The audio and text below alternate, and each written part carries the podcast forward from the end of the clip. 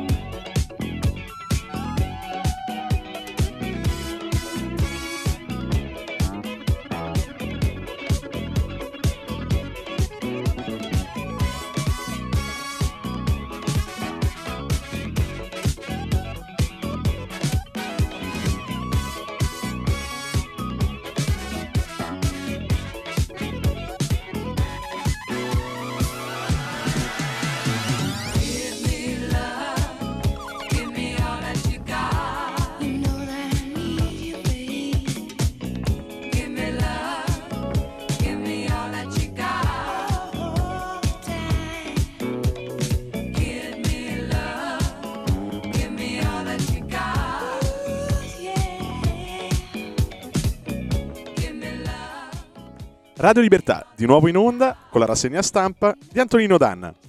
E questo era il disco start eh, Cerrone Give Me Love del 1977. Amiche e amici miei, ma non dell'avventura, buongiorno. Siete sulle magiche, magiche, magiche onde di Radio Libertà. Questa è la rassegna stampa. Io sono Antonino Danna, con me, autore di queste malefatte quotidiane Federico Borsari alias il Meneghino Volante che saluto e a cui auguro buon lavoro. E eh, prima di cominciare permettete io voglio mandare un saluto e un abbraccio a un amico che è un nostro ascoltatore si chiama Marco Ruffoni. I Ruffoni sono una famiglia di Desenzano del Garda molto conosciuta dove hanno un, una bottega storica. Eh, suo papà Giovanni se n'è andato ieri anche lui era un nostro ascoltatore mi commuove pensare che eh, quando se ne va qualcuno dei nostri, tutti assieme, insomma, sentiamo un po' questa perdita. Abbraccio forte Marco, sua madre, tutta la sua famiglia e insomma, che dire di più, a Dio, nelle mani di Dio, noi affidiamo l'amico Giovanni. Allora, cominciamo la nostra trasmissione, vi ricordo, date il sangue, in ospedale serve sempre, salverete vite umane, chi salva una vita umana salva il mondo intero. Secondo appello andate su radiolibertà.net, cliccate su Sostienici e poi abbonati. Troverete tutte le modalità per sentire questa radio un po' più vostra, dai semplici 8 euro mensili dalla Hall of Fame fino ai 40 euro mensili del livello creator che vi permetteranno di essere coautori e co-conduttori di almeno una puntata del vostro show preferito con il vostro conduttore preferito.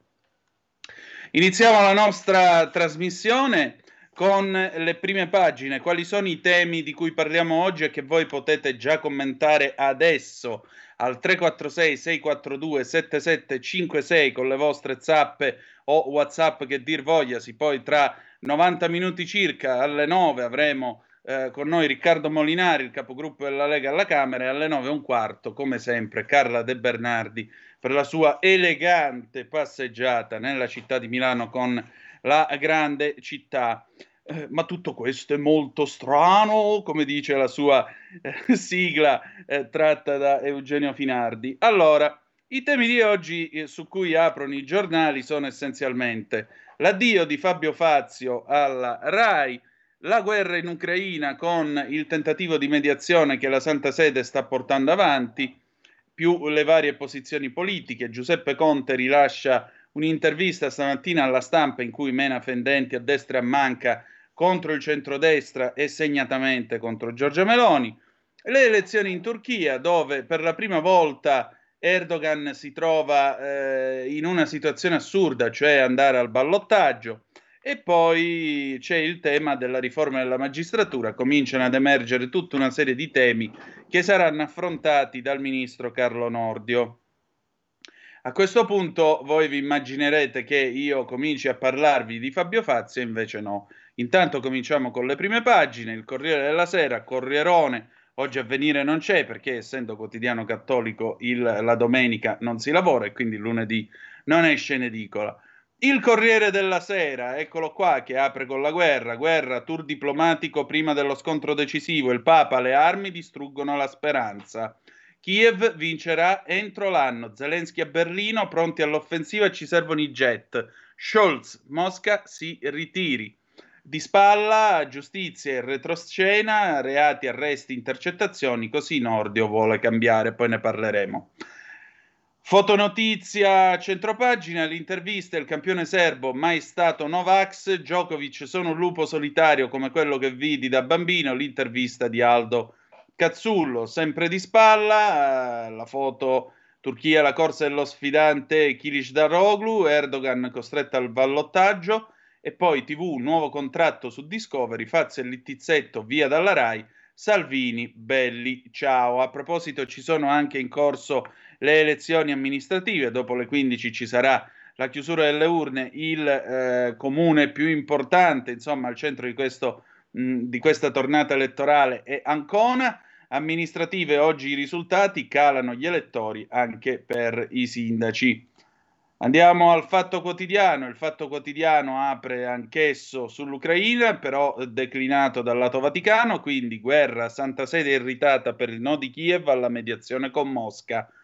Francesco le canta a Zelensky, le armi distruggono la pace. C'è la fotografia del Papa insieme a Zelensky, poi il fatto economico, la lunga vita dei paradisi fiscali da mille miliardi di dollari, invece a sinistra abbiamo precedenti storici, le etnie italiane di Lollo Brigida e Ras Graziani. Il giornale, il giornale apre con eh, Fazio, Fazio e Littizzetto, i martiri immaginari, due artisti lasciano la RAI per un ricco contratto a Discovery, la sinistra grida all'epurazione. Bufera sul tweet di Salvini.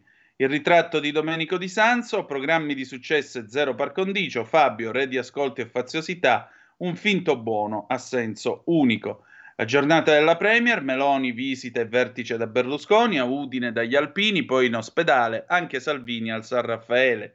Un'interessante intervista del, dell'amico Fabio Marchese Ragona a padre Antonio Spadaro, che è sostanzialmente l'eminenza grigia del papato di eh, Francesco. Zelensky e la pace, il Papa non desisterà, basta con il massacro. Infine il suggerimento ai paesi, pezzo di Felice Manti, il nostro Felice Manti tassa al 10% sull'eredità, riecco i vampiri dell'UE ci mancavano solo loro. Il QN, giorno quotidiano, naz- giorno, scusate un attimo, quotidiano nazionale, giorno nazione e il resto del Carlino, qui si apre anche su Fazio, via Risico nomine, Fazio lascia la RAI, il conduttore passa a Discovery, andiamo avanti tranquilli, Salvini esulta, belli ciao, ira del PD. In arrivo i nuovi vertici della TV di Stato, Meloni e Salvini visitano Berlusconi al San Raffaele, lavora sui dossier. Elezioni comunali, affluenza in calo. Oggi si vota fino alle 15. Centropagina, abbiamo questa fotonotizia con questa eh, ragazza. Chi è? Ha venduto 700.000 copie, si chiama Matilde, svelato il volto in tv.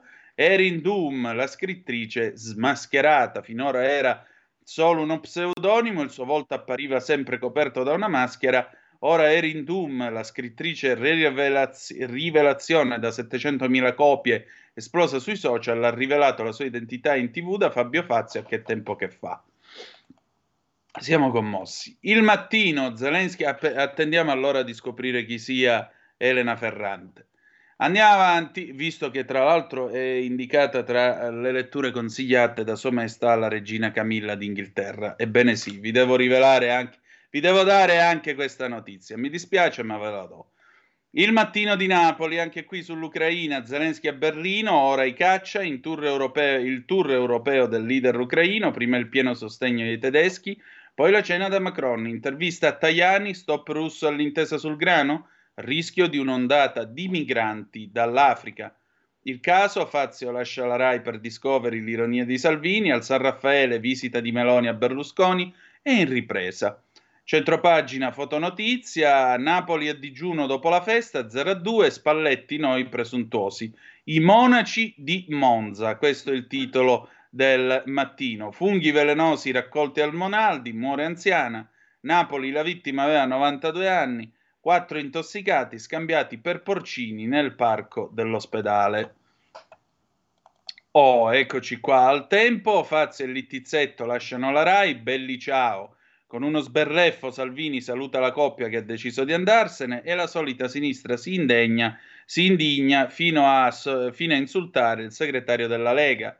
Difesa del centrodestra hanno perso il megafono e sanno solo offendere. E qui c'è il mio momento preferito, lo sapete, il tempo di Osho, la fotografia, Meloni al, al raduno degli alpini, sia alla naia ma volontaria. Ci sono Giorgia Meloni, Crosetto, eh, dietro ci sono alcuni ufficiali degli alpini, tutti impettiti, probabilmente stanno ascoltando l'ino di Mameli, ma Giorgia canta No, non ho detto noia, ma naia, naia, naia.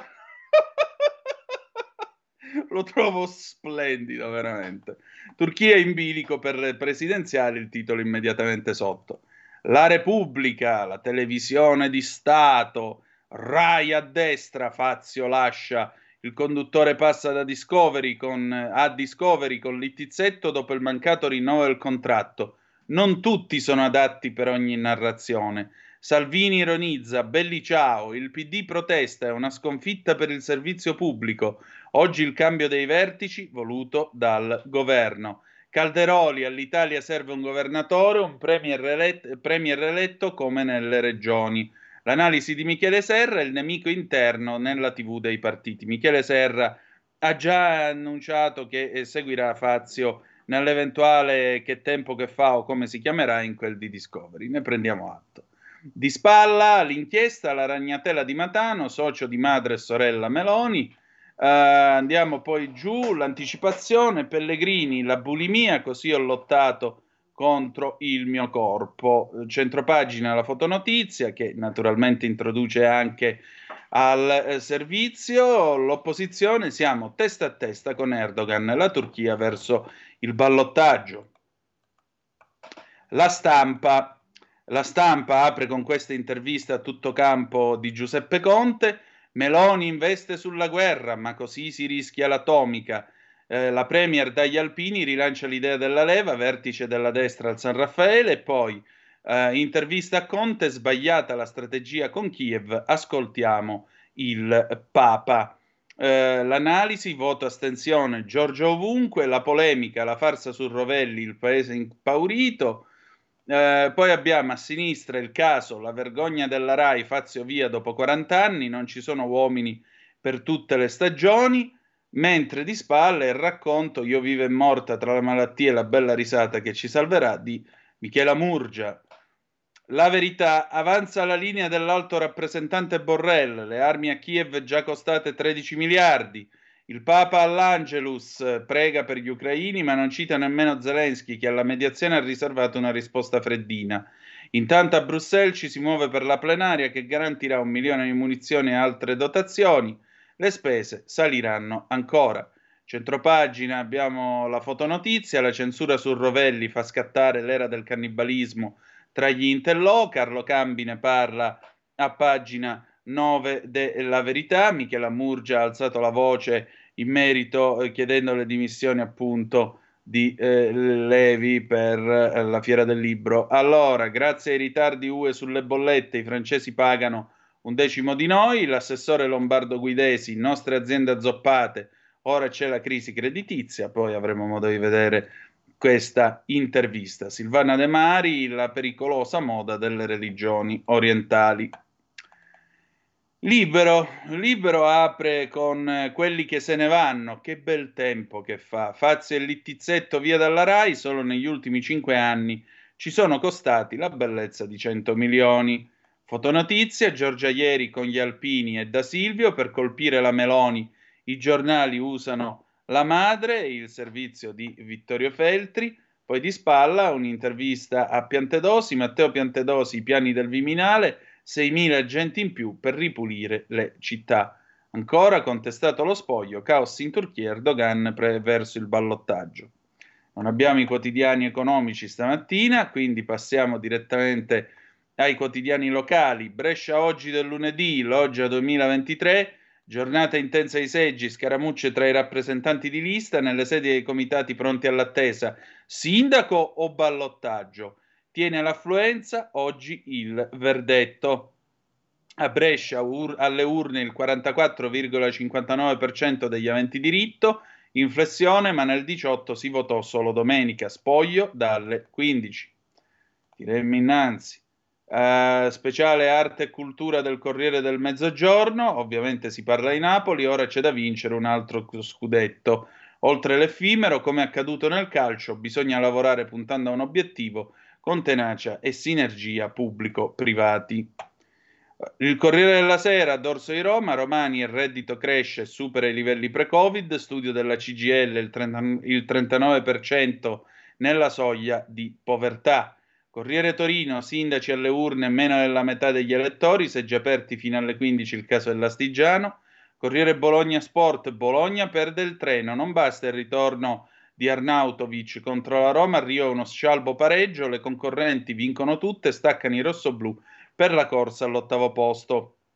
Corriere Romagna del lunedì, Romagna in ginocchio, meteo nuovo allarme, Randi domani e mercoledì sono previste altre piogge battenti e continue, i sindaci di Modigliana, Dovadole e Solignano ancora in ansia per le frane. Corriere Fiorentino Sport, ora il bis a Basilea, la Fiorentina batte 2-0 l'Udinese e tiene il passo per l'ottavo posto, segnali positivi in vista della conference, la rimonta è possibile. La Gazzetta di Modena, Modena si fa elettrica, nei prossimi tre anni spinta alla transizione ecologica del parco auto, più che raddoppiato il numero di colonnine per la ricarica da 44 a 102.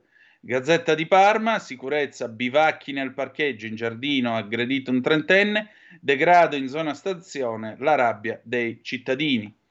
Giornale di Brescia, Loggia l'affluenza tiene, al voto due bresciani su cinque, Gazzettino di Venezia e Mestre, Naia volontaria, Meloni apre, giornale di Vicenza, sfilano gli alpini, la città pregusta la Dunata 2024, a fine giornata il passaggio della stecca a Vicenza. Ovviamente gli alpini hanno, hanno eh, sfilato in quel di Udine. A proposito, posso dirlo, viva gli alpini. Chi si unisce a me? Allora, il piccolo di Trieste, sempre più case comprate a distanza da cittadini, stra- da cittadini stranieri, niente visite o sopralluoghi, Austriaci, serbi e tedeschi, per non perdere l'affare, acquistano direttamente online. Il secolo XIX, Fazio lascia, Bufera sulla Rai, il conduttore si sposta a Discovery con Littizzetto, Salvini twitta belli ciao, il PD grave danno. Infine il Tirreno di Livorno, usura portuale patteggia, era accusato anche di estorsione, pena di 4 anni per un 38enne. La presunta vittima i carabinieri mi avevano messo il cappio al collo. Poi per il resto direi che potremmo chiudere qui la nostra eh, rassegna delle prime pagine. Allora, adesso diamo un'occhiata un attimo, vedo che qualcuno di voi ha già mandato qualche zappa. E infatti Pietro da Bergamo, buongiorno Pietro. Dire che la Littizzetto è un artista è come dire che l'Ape è una fuoriserie. Eh, dove c'è gusto non c'è perdenza, caro Pietro. Allora, allora, adesso noi passiamo alle notizie del giorno. Vi dicevo, mh, mm, sì, anziché partire con Fabio Fazio, partiamo invece con la Repubblica che intervista Roberto Calderoli, perché naturalmente il tema, eh, il tema diciamo così, che al momento eh, brucia e, e, e, che naturalmente continua a essere al centro delle attenzioni del dibattito e che dovrebbe essere al centro del dibattito politico è quello delle riforme istituzionali. Bene, la Repubblica stamattina eh, intervista Roberto Calderoli, eccolo qua. Eh, Calderoli, ora serve il governatore d'Italia, senza autonomia lascio la politica. Giovanna Casadio lo intervista a pagina che pagina è questa qua? Pagina 9 della Repubblica. Vi ricordo quali sono le eh, riforme costituzionali e l'autonomia differenziata. Per le regioni è la riforma che con legge ordinaria devolve competenze e risorse, secondo quanto previsto dall'articolo 116 della Costituzione, alle regioni, in base alle richieste che ognuna di esse farà. Per questo motivo l'autonomia è detta differenziata. Poi, la Premier Meloni, punto 2, prova a cambiare, pr- punta a cambiare la forma di governo modificando la Costituzione. L'idea originaria era quella dell'elezione diretta del Presidente della Repubblica, ma ora l'ipotesi è l'elezione diretta del capo del governo, il cosiddetto premierato. Il sindaco d'Italia, 3. La proposta è cara all'ex premier Matteo Renzi. Il Parlamento perde il potere di investitura del governo col voto di fiducia iniziale è quello di sostituire il premier. Se lo sfiducia, allora si torna alle elezioni. Quarta proposta. La Lega vorrebbe trasferire a livello nazionale il modello delle regioni senza ballottaggi. In casi particolari, con la fiducia costruttiva, la maggioranza politica che ha espresso il Premier può sostituirlo. Sentiamo adesso che cosa dice Calderoli. Riforme costituzionali non rallenteranno l'autonomia differenziata. Sul tavolo le proposte che la Lega sta studiando, eh, tra queste proposte c'è il governatorato, cioè un presidente del Consiglio eletto direttamente sul modello delle regioni, prevedendo però contrappesi come la fiducia costruttiva. Roberto Calderoli è il ministro leghista per gli affari regionali, non retrocede sull'autonomia. Se si arenasse, abbandonerei la politica. Sul serio, non come disse Renzi. E ora, sulla forma di governo, avanza un'ipotesi inedita. Difende la maggioranza, non è attaccabile sulla RAI, soprattutto da una sinistra che ha fatto carne di porco con le lottizzazioni del servizio radiotelevisivo. C'è una deriva autoritaria del governo, dall'elezione diretta del, premi- del Presidente della Repubblica o del Premier alle epurazioni in RAI. Salvini saluta Fazio e Littizzetto con un belli ciao. Derive autoritarie, risponde Calderoli, ci saranno state in passato. Sulla RAI il governo mi pare inattaccabile, che la sinistra, la quale ha fatto carne di porco del sistema radiotelevisivo con le lottizzazioni, ora attacchi, mi fa incavolare. E sono d'accordo con Salvini, per quello che hanno detto e fatto pagati dalla RAI è giustificato l'addio di Fazio e Littizzetto. Le riforme costituzionali di Giorgia Meloni rallentano la sua autonomia differenziata? Non c'è la riforma di Meloni, bensì di tutto il centrodestra nel pacchetto riforme c'è sia l'autonomia differenziata che il presidenzialismo o forme simili.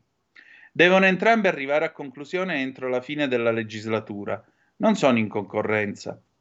Una accentra e l'altra devolve alle regioni, una rafforza i poteri del governo, non accentra, e l'autonomia rafforza i poteri territoriali, che sono delle regioni. Con la ministra Casellati lei va d'accordo? Non è in competizione? Stiamo costruendo insieme la parte delle riforme costituzionali, ma l'autonomia differenziata non è una riforma costituzionale, bensì l'attuazione della Costituzione in vigore. Quindi deve andare in porto prima. La questione non è da porre così.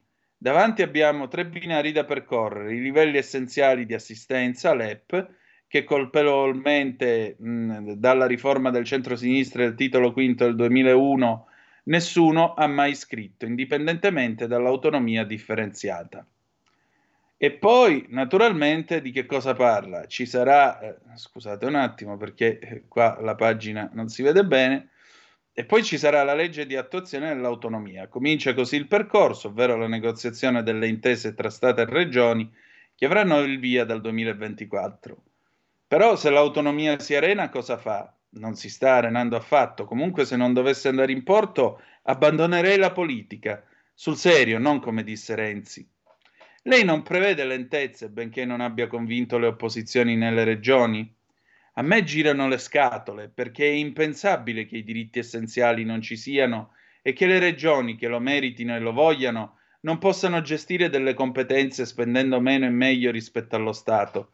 Rallentamenti in commissione parlamentare non ne vedo sulle regioni non ne ho convinte 4 su 20 e queste 4 sono tutte targate PD. Aggiungo che due, l'Emilia Romagna e la Toscana, se non avessero ricevuto ordini di scuderia, sarebbero pro autonomia.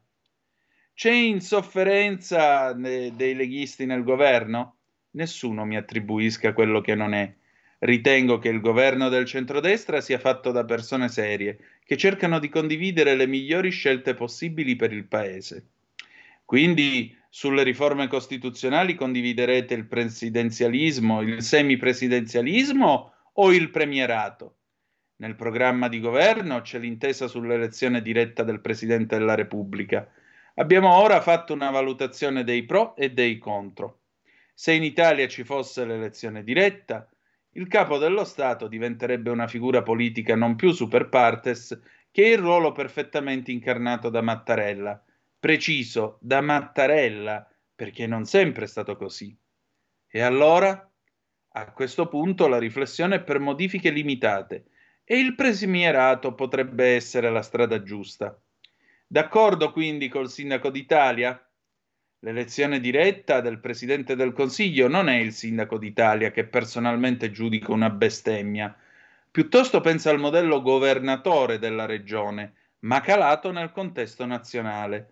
Significa che il capo del governo è eletto direttamente dal popolo, però collegato a una coalizione di governo che gli garantisca una maggioranza certa in entrambe le Camere il principio del premier eletto deve essere controbilanciato dal ruolo del Parlamento. Pertanto occorrerebbe introdurre la fiducia costruttiva, ovvero solo la maggioranza che ha espresso il premier ha la possibilità di trovarne un altro in casi particolari. Sta studiando anche una legge elettorale ad hoc? Dal Porcellum in poi è abituato a scrivere le leggi elettorali, anche troppo abituato se me lo chiedono in testa come potrebbe essere, ma non ci tengo a occuparmene. Comunque prima viene la riforma costituzionale. Quindi mi pare che Roberto Calderoli abbia le idee belle chiare sul tema. Dite la vostra al 346 642 7756. Abbiamo ancora tre minuti, quindi noi andiamo a vedere sta storia delle bollette. Andiamo sulla verità. Allora, la verità dove c'è l'intervista al buon Guidesi, l'assessore lombardo allo, allo sviluppo economico Guido Guidesi, intervist- intervistato da Tobia De Stefani, che dice mm, le nostre imprese sono vitali, ma il freno arriva dall'esterno, a cominciare dall'Europa. Di energia per i ritardi dell'UE i francesi pagano un decimo di noi. E ora arriva anche lo sgambetto BCE sul credito. Il rialzo dei tassi ha un impatto maggiore sull'Italia in Europa stanno prevalendo l'ideologia e gli interessi di parte. Andiamo a vedere quali sono. E allora dice, Assessore, iniziamo dalla questione energetica. Possiamo dire che il peggio è alle spalle? Certo, il peggio è alle spalle, ma i ritardi dell'Europa e della Commissione si fanno sentire ancora adesso. Il costo energetico in alcuni settori è passato dal 2-3% al 20%. Abbiamo pagato un gap con le aziende, per esempio francesi, importante. A un certo punto i competitor d'Oltralpe, anche grazie alle loro politiche sul nucleare, spendevano d'energia un decimo delle nostre. Ecco, tutto questo non lo azzeri da un momento all'altro. Oggi l'emergenza si chiama accesso al credito. Io mi chiedo, esiste un problema obiettivo che riguarda l'inflazione? Bene, ma se tu scegli una cura e i fatti dimostrano che non funziona, perché insistere? Uscendo dalla metafora? Da un anno continuiamo ad alzare i tassi di interesse in modo frenetico, ma l'inflazione non cala o cala di poco. Pensiamo a un'alternativa? Per esempio, rallentare le strette o almeno prevedere garanzie a livello europeo per l'accesso al credito delle aziende, così come era successo durante la pandemia. Sarebbe un modo per aiutare le aziende a fare quegli investimenti che hanno messo da parte perché il denaro è diventato troppo caro. Sta di fatto che non c'è nessuna garanzia che anche in questo caso gli errori dell'Europa pesano più sull'Italia che su Francia e Germania. È evidente che il rialzo dei tassi ha un impatto maggiore su un paese fortemente indebitato come il nostro. E poi mi lasci dire che una delle forze del tessuto imprenditoriale lombardo è data dalla programmazione, strategia e investimento continuo. Se tu mi togli la possibilità di programmare prima per il fardello del costo dell'energia, poi per le difficoltà dell'accesso al credito è ovvio che mi stai a danneggiare, favorendo peraltro i nostri diretti competitor. Secondo lei c'è una precisa strategia in tutto questo? Secondo me in Europa prevalgono troppo spesso gli interessi dei singoli paesi a discapito del generale. Io chiedo pari opportunità per tutti. Energia, credito, ambiente, L'altro fattore di scontro sono le politiche ambientaliste. Anche qui l'Italia è danneggiata. L'Italia di sicuro, ma anche altri paesi. In questo caso io vedo prevalere l'ideologia sul pragmatismo. Insomma, seguendo il filo delle sue risposte, lei sembra un anti-europeista convinto. E l'assessore Guido Guidesi, assessore lombardo allo sviluppo, risponde: Invece è esattamente il contrario, io sono fortemente europeista. Credo però in un'Europa solidale e dei popoli, un'Europa che rispetta e valorizza le differenze tra i singoli territori e che non pretende che tutti i paesi diventino come l'Olanda. Ecco, pensare di arrivare a una grande Olanda non solo è impossibile, ma anche controproducente. Andiamo in pausa e poi Alice per Elisa 1981, a tra poco. Stai ascoltando Radio Libertà. La tua voce libera, senza filtri né censura. La tua radio.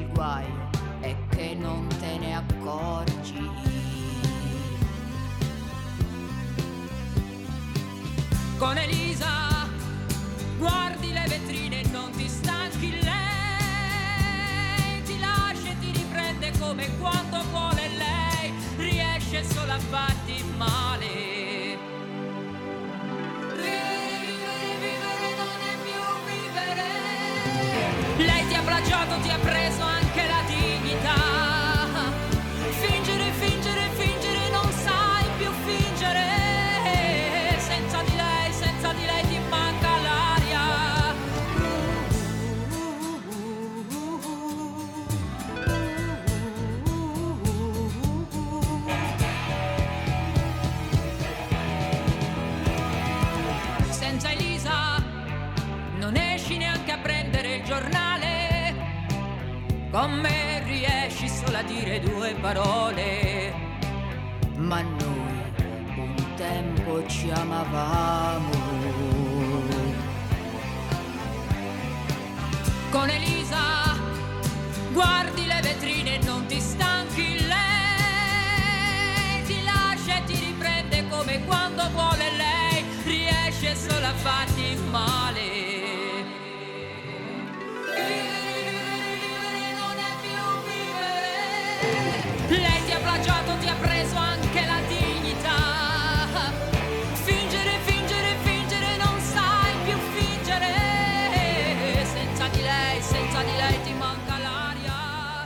Rieccoci, siete di nuovo sulle magiche, magiche, magiche onde di Radio Libertà. Questa è sempre la rassegna stampa. Antonino Danna al microfono con voi. Io voglio salutare e ringraziare il mitico Gianni da Genova che ci ha mandato questa bellissima fotografia che state vedendo sul canale 252 del Digitale Terrestre. Se avete una Smart TV oppure sul nostro canale Twitch, quello YouTube, quello Facebook, oppure ancora la nostra app, scaricate la nostra app che così ci portate sempre in tasca, che bello.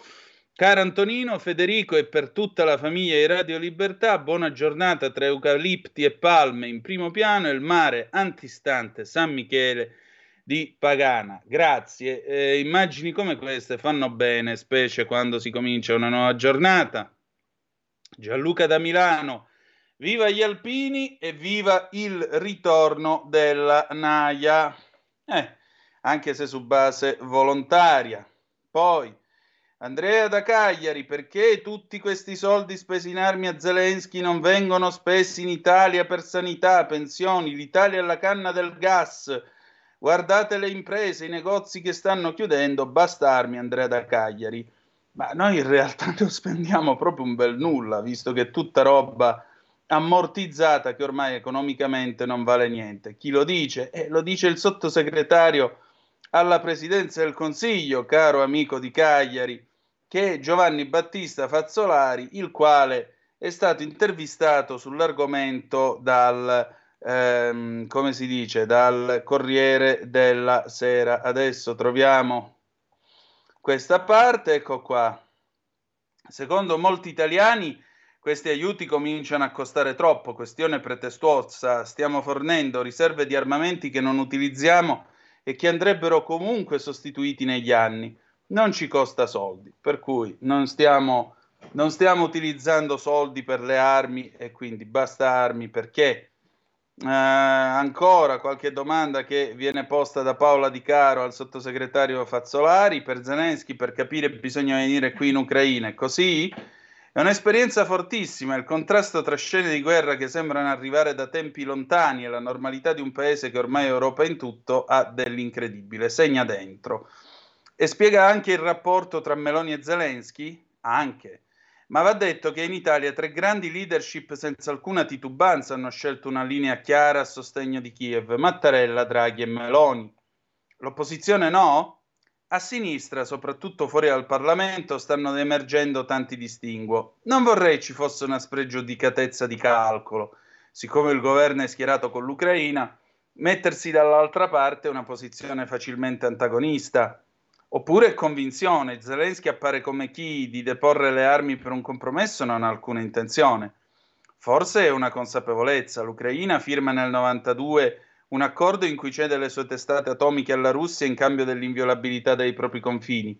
Ma nel 2014 Putin eh, invade alcuni territori e solo grazie alla strenua resistenza ucraina, aspettate un attimo che se no non si vede, non ne occupa una parte maggiore. Nel 2022 l'attacco in larga scala.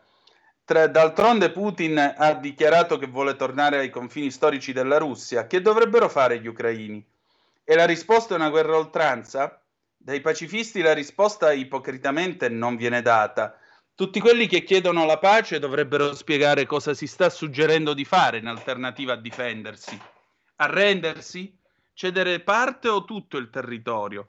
È la domanda che ha posto Giorgia Meloni al Movimento 5 Stelle e a tutti i pacifisti e che attende ancora una risposta. Ci sono territori che sono stati invasi, dove si uccidono civili, si deportano bambini. Invocare oggi il cessate il fuoco vuol dire lasciarli alla mercé della violenza di Putin. Il cessate il fuoco è quello che chiede oggi la propaganda russa e che ripetono i putiniani di casa nostra travestiti da improbabili figli dei fiori. Ma l'unica strada per una pace giusta è il ritiro delle truppe di invasione russe dal territorio ucraino. Col piano ucraino, quello in dieci punti, oggi è l'unico concreto che c'è. Difficile definire piano quello cinese che non fa neppure cenno a paesi invasi. Cosa va detto Zelensky nel vostro incontro? Intanto ha ringraziato Meloni per il forte sostegno, che non era scontato, visto che l'opinione pubblica italiana è molto meno determinata rispetto a quella di altri stati come il Regno Unito, la Polonia, i paesi baltici, gli scandinavi. Ed è una visita estremamente importante per l'Italia, tanto più letta assieme a quella alla Germania. Significa che siamo percepiti come uno degli stati che contano a livello internazionale. Non è sempre stato così in passato. Ma che chiede in concreto Zelensky all'Italia? Nulla di più di quello che chiede agli altri alleati, sostenere il dossier ucraino e avanti con gli aiuti umanitari e militari, come facciamo in coordinamento con l'UE e la Nato. Uh, allora, vediamo un po'. Zelensky vorrebbe che il Vaticano si schierasse con l'Ucraina, ma il Papa ha un altro ruolo, vero? Ma bisogna capire che nei paesi ex sovietici sono abituati a chiese fortemente schierate, come lo è la Chiesa ortodossa russa, e hanno maggiore difficoltà di noi a concepire il valore universalista della Chiesa cattolica, anche se il Papa, che invita continuamente a pregare per il martoriato popolo ucraino, dimostra in realtà una grande vicinanza. Beh, è altrettanto vero che le chiese nazionali in quella parte di mondo sono da sempre ehm, ancorate al potere politico, mentre la Chiesa cattolica dispone di uno Stato, sia pure di 44 ettari, che garantisce la sua libertà, autonomia e indipendenza a livello internazionale. Come disse Pio XI, lo Stato città del Vaticano è quel poco di corpo che serve all'anima per sostentarsi. Visto che eh, siamo caduti all'interno del dossier Ucraina, andiamo avanti con mh, questa osservazione che però arriva dal fatto quotidiano, perché eh, d'accordo, questa è la posizione del governo. Nel frattempo, però, c'è chi guarda a questo incontro che c'è stato tra Zelensky e il Papa e sottolinea, come fa Sabrina Provenzani sul Fatto Quotidiano, e gelo assoluto tra la Santa Sede e la presidenza ucraina dopo il fallimento dell'incontro a Roma tra Vladimir Zelensky e Papa Francesco. La Santa Sede eh, continua a tenere riservati i contenuti dell'udienza di 40 minuti tra i due leader, ma il disappunto per l'occasione storica sprecata dal presidente ucraino trapela indirettamente. Ieri, durante una visita pastorale a Regina Celi, Papa Francesco ha ribadito che le armi distruggono ogni speranza di pace e ha pregato perché siano alleviate le sofferenze della martoriata Ucraina e di tutte le nazioni ferite dalle guerre e dalle violenze. Ma i continui appelli del Papa contro il commercio di armi e per una cessazione delle ostilità tramite l'unica via possibile nel rispetto della vita umana, quella del dialogo e del negoziato, appaiono sempre più isolati. Il summit tra i due leader avrebbe dovuto, questo l'auspicio del Vaticano, segnalare la volontà di Kiev di accreditare il pontefice come mediatore con Mosca, ma il rifiuto del presidente ucraino di muoversi dalle sue posizioni congela qualsiasi progresso. Con un clamoroso strappo istituzionale, Zelensky sabato ha utilizzato la platea di porta a porta per ribadire senza giri di parole il suo no a un possibile ruolo di mediazione di Francesco. Con tutto il rispetto per Sua Santità, l'Ucraina non ha bisogno di mediatori perché non si può mediare con Putin. Ho chiesto al Papa di condannare i crimini russi in Ucraina, perché non si possono mettere sullo stesso piano la vittima e l'aggressore, ha detto Zelensky.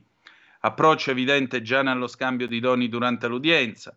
Un ramoscello di pace in bronzo, auspicio equidistante di pace da parte di Francesco, un'icona della Madonna in armatura, simbolo di guerra santa da parte di Zelensky. Ho anche parlato della nostra formula per la pace, unica soluzione per ottenere una pace giusta, ho proposto al Papa che si unisca a noi nella sua implementazione, ha detto il leader ucraino.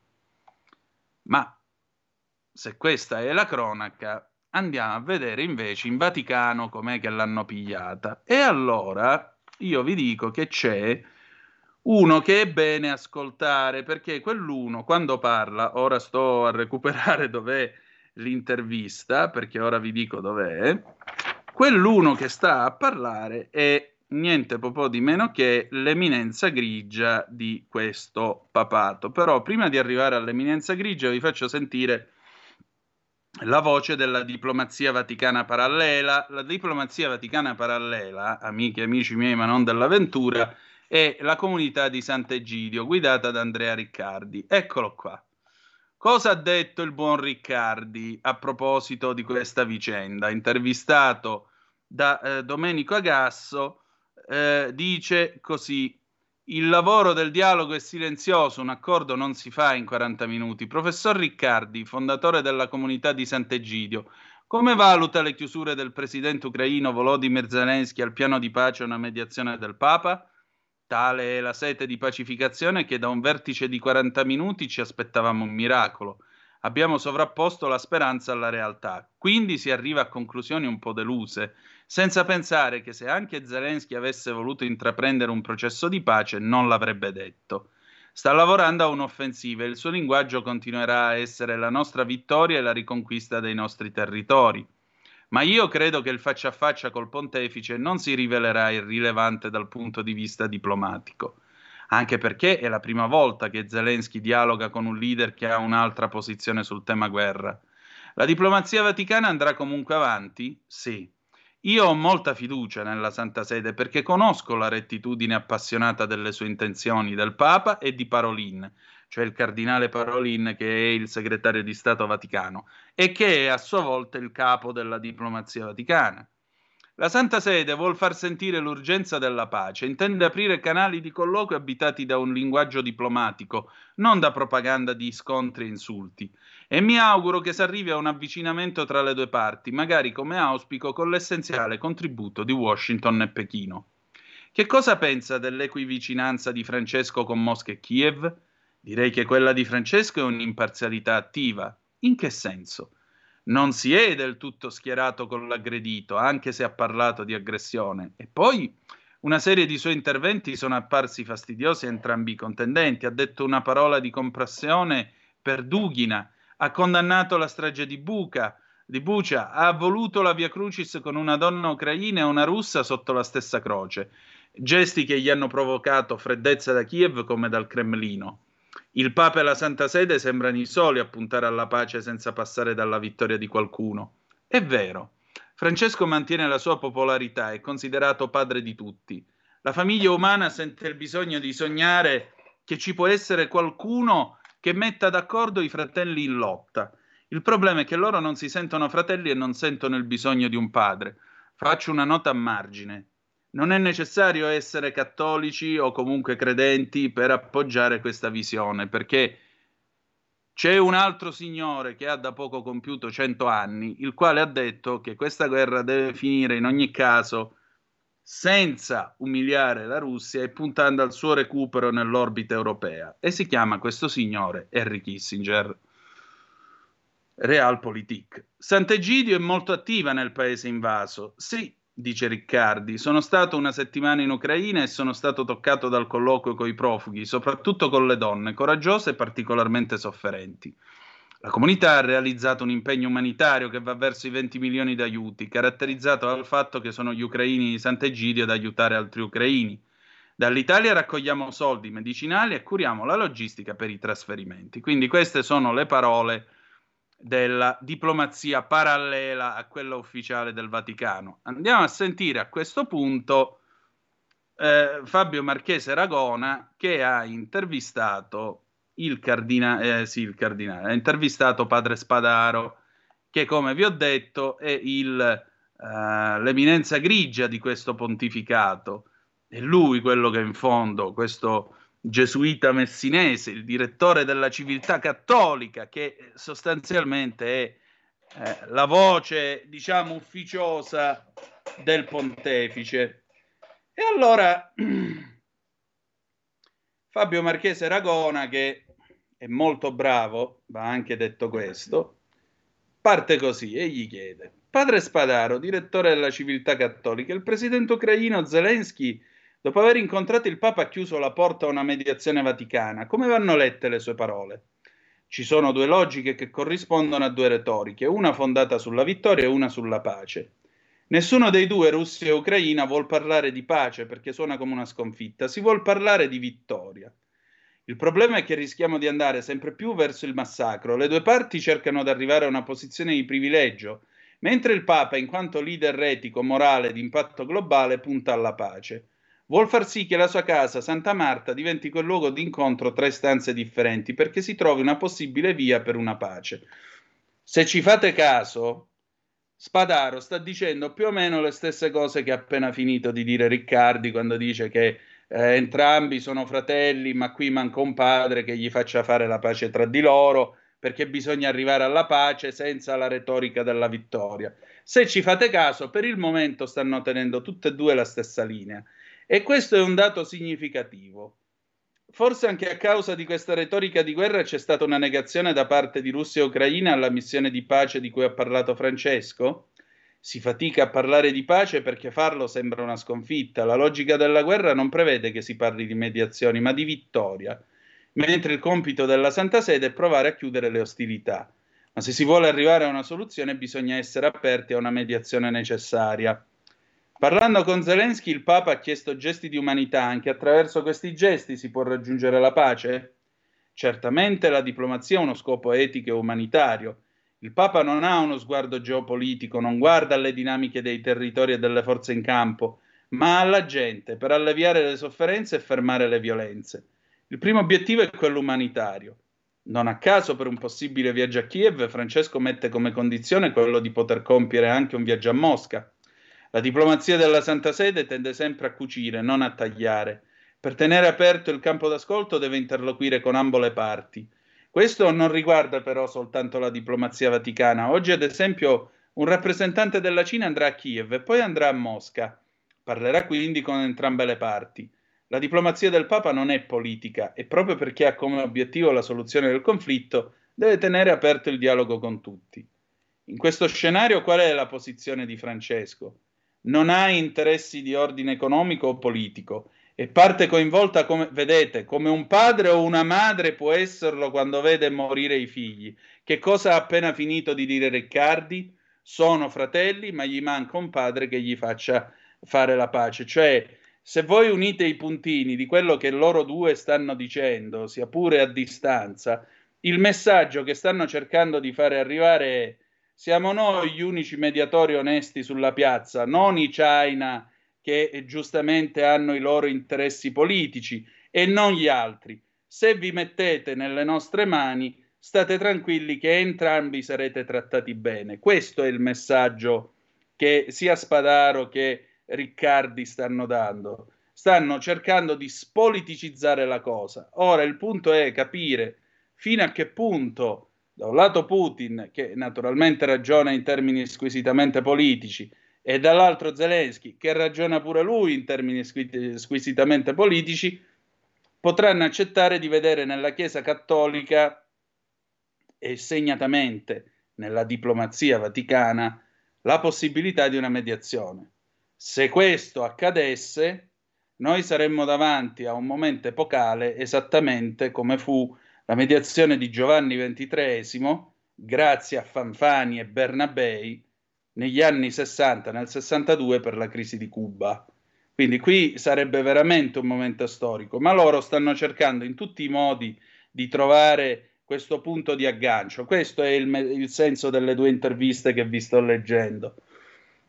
Uh, la strada verso la pace può passare anche. Questa è, una domanda, questa è una domanda che Ragona gli piazza lì ed è veramente intelligente come domanda. La strada verso la pace, sentite qua, può passare anche attraverso il dialogo con la Chiesa ortodossa russa? La situazione è quella di un dialogo che rimane aperto. Sappiamo che il responsabile delle relazioni estere, Antoni, è stato a Roma e Kirilla ha mandato un messaggio di auguri per i dieci anni di pontificato di Francesco. Attenzione anche qui. La Chiesa ortodossa russa, proprio perché è una chiesa, inter- una chiesa nazionale, dal tempo di Pietro il Grande, da più di 300 anni, fa tienimi che ti tengo col potere politico. Questo significa che Putin, se vuole, la può usare come canale diplomatico, diciamo così, ufficioso, così come la Santa Sede si serve di Sant'Egidio come diplomazia parallela. Il fatto che questo Antoni si sia presentato a Roma può anche lasciare intendere che qualche messaggio da e per Mosca sia, sia partito in fondo il Papa, è, dice ancora padre Spadaro, è l'unico leader religioso cristiano con cui tutti ancora parlano e qui sta la sua peculiarità. Il rischio è che le chiese russa, ucraina o dell'Occidente in generale appiattiscano le loro posizioni su quelle dei rispettivi governi, appunto. Il Papa invece vuol sottrarre il ruolo spirituale dal campo politico non vuole alleanze spurie in questo senso e trova nel dialogo interreligioso una delle possibilità per arrivare alla soluzione. Cosa serve per arrivare alla soluzione? Forse una comprensione dei motivi dei conflitti, perché hanno sempre radici. In questo il Papa è molto attento, sa che nei conflitti sono in gioco, come lui li chiama, degli imperialismi o degli interessi. Ecco, imperialismo è parola che ai russi però potrebbe non piacere, Bisogna mettersi a un tavolo insieme e capire perché certe cose accadono e risolverle, perché se entriamo in una logica di guerra fredda non ne usciamo più. Quindi anche qui, come vedete, però mi sembra che il messaggio che Roma, o meglio, la Santa Sede, il Vaticano lancia, sia molto, molto, molto chiaro.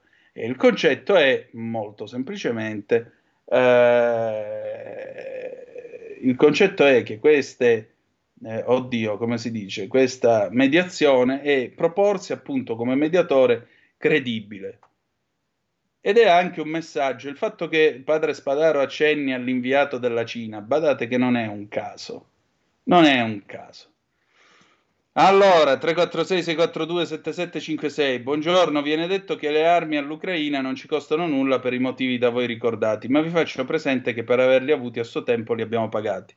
Sì, 30 anni fa, quando abbiamo comprato gli obici che ora stavano a vegetare da più di 20 anni nei parcheggi dell'esercito, gli hanno dato un'ingrassata, una sistemata, candele, acqua, olio, caricati sui carri e spediti in Ucraina. Di che stiamo parlando? Eh, ciao Antonino, ma nessuno si ricorda dei bombardamenti al Donbass nel 2014? Grazie Riccardo. E chi si ricorda anche di Adamo ed Eva? Uh, Gio Davarese, ma perché quel fenomeno di Zelensky non mette in evidenza anche i massacri, ancora con questi massacri? Uh, una bella tirata propagandistica pro-ucraina di una sfacciata malafede, Ucraina paradiso della democrazia e società etica. Guarda, società etica non lo so, però onestamente eh, il, che dall'altro lato ci sia la democrazia ho i miei dubbi. Buongiorno, buone mani quelle di, di Riccardi e Spadaro, ma per favore, l'unico a dare segni di cessare il fuoco è stato Putin. Quando, Mauro? Quando ha dato cessate? Quando ha fatto il cessate il fuoco Putin? Va bene, ok, allora andiamo avanti, chiudiamo questa pagina, dopodiché passiamo a parlare finalmente della vicenda che so sta attanagliando i vostri sonni già da ieri sera, da quando eh, nel pomeriggio questa notizia si è diffusa, lo sapete, Fabio Fazio ha, eh, dopo 40 anni ha lasciato la RAI. Ha lasciato la RAI, addirittura ha causato le headlines, i titoli di testa dei giornali e niente meno la Repubblica gli dedica tre pagine, le prime tre pagine di apertura. Rai a destra, Fazio lascia. Pensate che, che, che, che cosa. E allora lui lascia con queste parole nobili, non sono un uomo per tutte le stagioni, che ricorda un po' Rosy Bindi quando disse a Berlusconi io non sono una donna a sua disposizione, ve lo ricordate? Il conduttore di Che tempo che fa ha firmato per Discovery, con lui anche Luciana Littizzetto. Salvini esulta, il PD danno per l'azienda. A ottobre avrebbe Silvia Fumarola, scrive per la Repubblica, a ottobre, a ottobre avrebbe festeggiato 40 anni di carriera in Rai, ma le strade si separano. Da giorni circolavano voci sul passaggio di Fabio Fazzi a Discovery dopo che non gli era stato rinnovato il contratto in scadenza alla fine di giugno. E l'annuncio ufficiale è arrivato. Il conduttore di Che tempo che fa ha firmato per Warner Bros. Discovery. Sarà protagonista sul canale 9 con Luciana Littizzetto. Un accordo quadriennale che prevede nuovi progetti già dall'autunno. In collegamento col TG3, Fazio spiega: Il mio lavoro continuerà altrove, d'altronde non tutti i protagonisti sono adatti per tutte le narrazioni, me ne sono reso conto. E quindi continuo a fare serenamente altrove quello che ho sempre fatto in questi 40 anni Vorrei esprimere anche in questa occasione gratitudine nei confronti delle persone con cui ho lavorato tutta la vita in RAI. Conserverò solo un ricordo meraviglioso. Poi, a che tempo che fa, dopo gli attestati di stima e solidarietà da parte di diversi ospiti, aggiunge ci tengo a precisare che io e Luciana non abbiamo nessuna vocazione a sentirci vittime né martiri. Siamo persone fortunatissime, avremo modo di continuare altrove il nostro lavoro. Allora a questo punto Repubblica ha sentito il mitico Sandro Ruotolo, che eh, lo sapete era un inviato di Michele Santoro e oggi è senatore dei Dem, e dice da destra diranno è una scelta di Fabio Fazio, qualcuno ha fatto qualcosa per trattenerlo, non capiscono il danno che fanno al paese. Ridurre un'offerta televisiva così forte come era quella espressa da Fazio non ha nessun senso. La cartina di tornasole in quel bellicciao di Salvini? Non solo. C'è quel che è successo nelle, tre settimane, nelle settimane prima con il decreto contra personam, il non voler aspettare la scadenza naturale di Fuortes. Non ci hanno ancora spiega- spiegato il motivo per cui lo si è congedato. Non vorrei che il presidente Mattarella fosse costretto a intervenire come fece Carla Zeglio Ciampi perché era il 2002 e il presidente inviò un messaggio sul pluralismo alle Camere. Si dovrebbe pensare a un'offerta televisiva di crescita, dall'intrattenimento all'approfondimento, garantendo il pluralismo. E invece non è solo il cambio di caselle a preoccupare, ma anche la narrazione che si vuole fare. L'onnipresente ministro San Giuliano ha parlato di egemonia e quella di Lollo Brigida che parla di sostituzione etnica di Meloni che mistifica la storia delle fosse ardeatine e la russa lo stesso su Via Rasella, c'è da essere molto preoccupati. Come nuovo PD, quale sarà la vostra linea di azione? Per noi chiaramente è importante garantire il pluralismo, servirebbe una legge sul conflitto di interesse e comunque faremo le barricate per la difesa dell'articolo 21. Ora, io, scusatemi un attimo, sta storia della legge sul conflitto di interesse, io avevo 14 anni quando Berlusconi fece il primo governo, essendo nato nel 1980, e già allora si parlò di legge sul conflitto di interesse, D'Alema parlava di legge sul conflitto di interesse. Berlusconi è stato al governo, poi c'è andato Prodi, poi, poi è successo di tutto in questi 28 anni. Dopo 28 anni, che adesso sono 29, io sento ancora Ruotolo parlare di legge sul conflitto di interesse. Qual quadra, non cosa.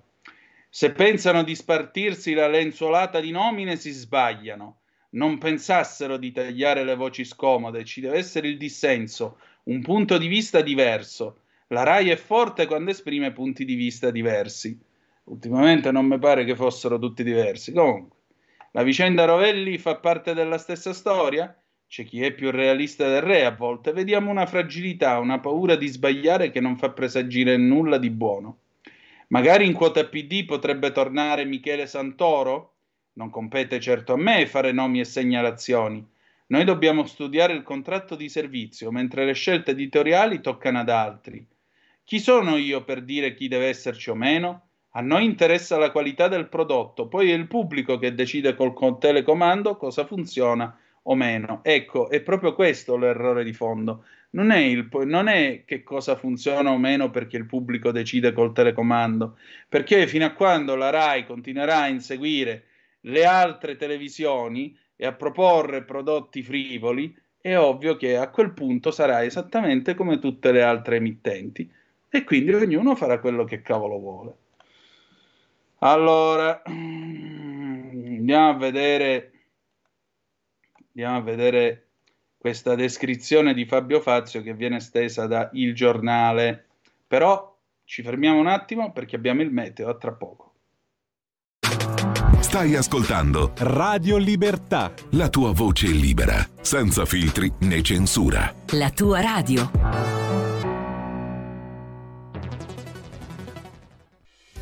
quotidiano di Sicilia, il quotidiano d'Italia, l'informazione che ribalta i luoghi comuni, una vera visione dei fatti, l'Italia vista da sud. Ogni siciliano che vive in Italia e nel mondo è una risorsa, è protagonista della crescita della nostra nazione. Dai forza alla crescita della nostra isola, abbonandoti al QDS digitale più archivio a soli 99 euro annui. Quotidiano di Sicilia, il quotidiano d'Italia una scelta di valore.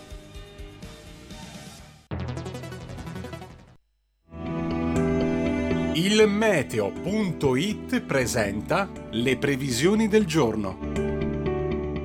Resta instabile il tempo su buona parte d'Italia, tuttavia con precipitazioni più irregolari, nonché con maggiori pause asciutte e spazi soleggiati. Nella prima parte di giornata saranno ancora una volta le regioni settentrionali a rischiare maggiormente rovesci e temporali, ma delle piogge potrebbero interessare anche quelle centrali tirreniche e l'estremo sud. Andrà meglio invece altrove con sole anche prevalente. Nel pomeriggio non sono attese grandi variazioni e potranno verificarsi altri fenomeni temporaleschi soprattutto al nord e sul medio Tirreno. Per ora è tutto da ilmeteo.it www.it dove il fa la differenza. Per dettagli maggiori c'è la nostra app. Una buona giornata da Alessandra Tropiano. Avete ascoltato le previsioni del giorno. E la linea torna ad Antonino Danna. E rieccoci, siete di nuovo sulle magiche, magiche, magiche onde di Radio Libertà. Antonino Danna al microfono con voi, altre zappe al 346 642 7756. Si stuzzica troppo l'orso russo si spera che non perda la pazienza e usi l'arma a fine di mondo. Mm, Zelensky cerchi la pace, la Nato riduca le pretese, Francesco da Genova, ma voi davvero credete che qualcuno possa tirare delle bombe atomiche su questo pianeta, garantendo la fine di tutti quanti? Cioè, voi credete davvero che si possa arrivare a questo? L'arma atomica è soltanto un deterrente, è soltanto un babbau, perché tutti sanno che nessuno se ne può servire. Come diceva il buon Pannella, uh, come, di- come, diceva il buon Pannella, Dio ci salvi se ci mettiamo nelle mani di Sant'Ecidio. Ciao Antonino Giorgio da Udine. Uh, avevo stima di lei, caro Antonino, e eh, mi dispiace, non, lei manco si firma, mio caro, mia cara. È mai stato in Russia per dire che non c'è democrazia Lo sa che si vedono tutti i canali? Ah, beh, perché si vedono solo t- tutti i canali. Mentre in Ucraina uno solo gestito da tale agente CIA, lo sa che Zelensky ha chiuso le diocesi della Chiesa di osservazione russa, lo sa che chiunque può andare in Russia, le limitazioni le mette l'Europa, lo sa che la Merkel e Macron hanno ammesso quel che lei sa, vero? Cosa, cosa hanno ammesso che io so? Cosa dice Stoltenberg, nato fin dentro la Russia, se non lo sa la Nato è coinvolta e non dal 24 febbraio, caro lei. Ecco, ora lei lo dica davanti ai parenti di Anna Politkovska che in Russia c'è la democrazia, così ci facciamo una bella risata in faccia a sta pipa. Torniamo a noi. Allora, eh, il giornale, il finto buono che trasforma in so- tutto in soldi e ideologia. Si parla qua di Fabio Fazio, da che tempo che fa al festival è stato re degli ascolti e della partigianeria, alla faccia della par condicio, tra programmi di successo, i duetti con Saviano e gli ospiti a senso unico. Non è mai stato un teletribuno d'assalto, ma è un moderatore felpato e schierato. Fabio Fazio è un, anfri- è un anfitrione dalle buone maniere, la cui faziosità si misura in base alle domande che sceglie di non fare più a quelle che fa. Mentre arriva la notizia ufficiale del trasloco, scrive Domenico Di Sanzo su Il Giornale, del conduttore progressista che passa dalla RAI a 9, è inevitabile tracciare un bilancio di che tempo che fa. Tra esclusive mondiali e interviste glamour, ottimi ascolti e introiti pubblicitari di tutto rispetto, sempre seguendo una trama sottile di delegittimazione del centrodestra. Un ingranaggio raffinato e complesso. Perché Fazio il buono non randella mai direttamente i politici ostili. Non è Michele Santore nemmeno Lucia Annunziato Lilli Gruber. Lui è più chic che radical. La star savonese si schiera, ma lo fa costruendo una scaletta con un parterre pronto a sparare contro gli avversari. E con i monologhi di Luciana Littizzetto, la comica che pende a sinistra e spesso offende il centrodestra. Fazio accoglie raramente voci dissonanti rispetto alla sua narrazione architettata con sapienza. Quando lo fa si concede persino il lusso di essere ficcante. Su YouTube si può trovare ancora una pepita rara, come la lite del 2013 con Renato Brunetta. Scontro partito da una domanda di Fazio su Alitalia e proseguito sul contratto milionario del conduttore. C'è da dire però che le proteste del PD di queste ore hanno una loro fondatezza. Chi a sinistra sta sottolineando le buone performance economiche di che tempo che fa non ha torto. Viale Mazzini guadagna dal talk show patinato di Rai 3 circa 11 milioni a puntata prevalentemente derivanti dalla pubblicità. Non vanno male nemmeno gli ascolti, il contenitore di Fazio è tra i più visti nella prima serata della domenica, attestandosi tra il 10 e il 13%. Fazio ha intervistato tutti, in un genere in cui lo scoop non è il contenuto delle interviste, ma è dato solo dal calibro del personaggio che accetta l'ospitata. Da che tempo che fa sono passati Barack Obama e Papa Francesco, Mikhail Gorbachev e Tony Blair. L'autore e conduttore è anche un talent scout, è stato tra i primi a lanciare Roberto Saviano e più di recente ha contribuito all'ascesa di Ellie Schlein. L'intervista al capitano della nave ONG Sea-Watch Carola Rackete, che si fece arrestare nel 2019 attraccando a Lampedusa senza autorizzazione, scatenò l'indignazione del centrodestra, con in testa l'allora deputata e leader di Fratelli d'Italia, Giorgia Meloni. Più di recente è stato Maurizio Gasparri ad accusare Fabio Fazio e Marco da Milano che hanno sproloquiato contro le prospettive di ricambio della RAI. Ma Fazio di solito si limita a sorridere beffardo alle battute della Littizzetto, che lo seguirà a nove. Nei monologhi della comica torinese hanno trovato spazio acuminate analisi come il Berlusconi ha rotto il cazzo, sfoderato in, premia, in piena campagna elettorale per le politiche del 2013 e ha fatto discutere anche l'invito al non voto prima del referendum sulla giustizia dell'anno scorso. Ancora, subito dopo le ultime elezioni politiche, la sfilata di ospiti anti-Giorgia Meloni che hanno spiegato a più riprese che no, la destra italiana non ha fatto i conti col fascismo. Un modo per dare alla, della fascista alla Premier, ma senza farlo, nel pieno stile Fazio, che, è vero, ha fatto guadagnare tanto all'azienda, ma ha anche incassato parecchio, e non solo dalla RAI. Nel 2001 riuscì a fare soldi pure con un programma mai andato in onda sull'allora neonata La 7, 28 miliardi di lire di buonuscite e penali per il format mai trasmesso Fab Show, quasi tutti investiti in immobili, tante case e mille talenti. Evviva!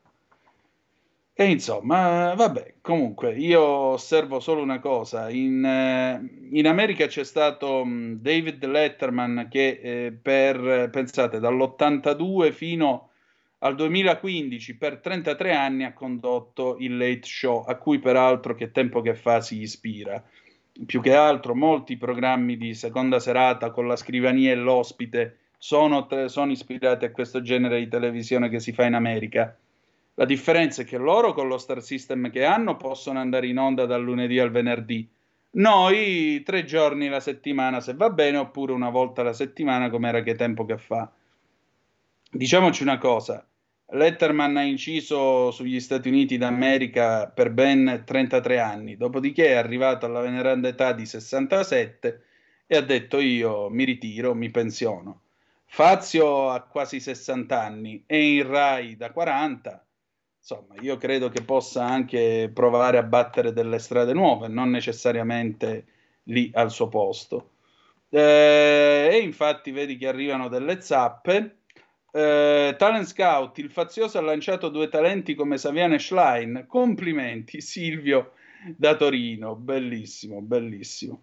Walter, buongiorno Antonino, quindi sono gli ascolti che fanno la differenza, non la qualità. Meglio la Coca-Cola che il Barolo, il servizio pubblico deve proporre qualità. Esatto, hai proprio ragione Walter, che è quello che dico pure io. Io non sono d'accordo con quello che dice Ruotolo quando dice vabbè la gente col telecomando decide. A me non me ne fotte niente di quello che la gente decide se parliamo di RAI e non perché io ritenga chi guarda la televisione un imbecille, ma per il semplice e banale motivo che la RAI non è chiamata a fare la concorrenza alle tv private. La RAI è chiamata a un ruolo, e credo Walter che io e te saremo ampiamente d'accordo su questo, di rialfabetizzazione del paese.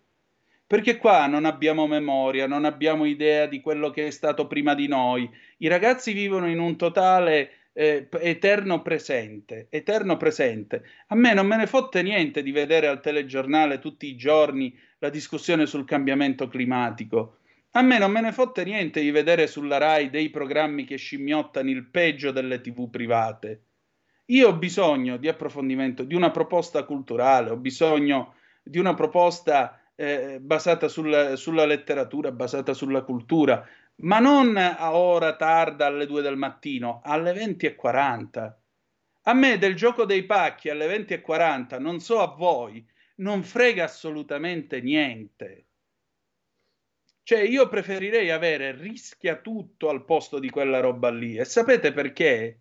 Perché è vero, erano quiz che incentivavano il nozionismo, quelli di Mike Bongiorno, ma è altrettanto vero che un programma come il Rischia Tutto, che peraltro lo stesso Fazio ha rifatto, insegnavano che se tu ti prepari per bene su una materia, se tu studi, ti impegni, superi delle prove e ce la fai. E questo è un paradigma della vita.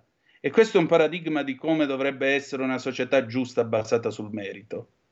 Perché se eri una pippa rischia tutto, già alle prime domande, quelle da 25.000 lire, che poi sono diventate da 30 euro, puoi stare tranquillo che Mike diceva non ci siamo, Sabina Ciuffini ti faceva un sorriso di commiserazione, dopodiché andavi in cabina e ti cacciavano a calci nel culo. Funzionava così.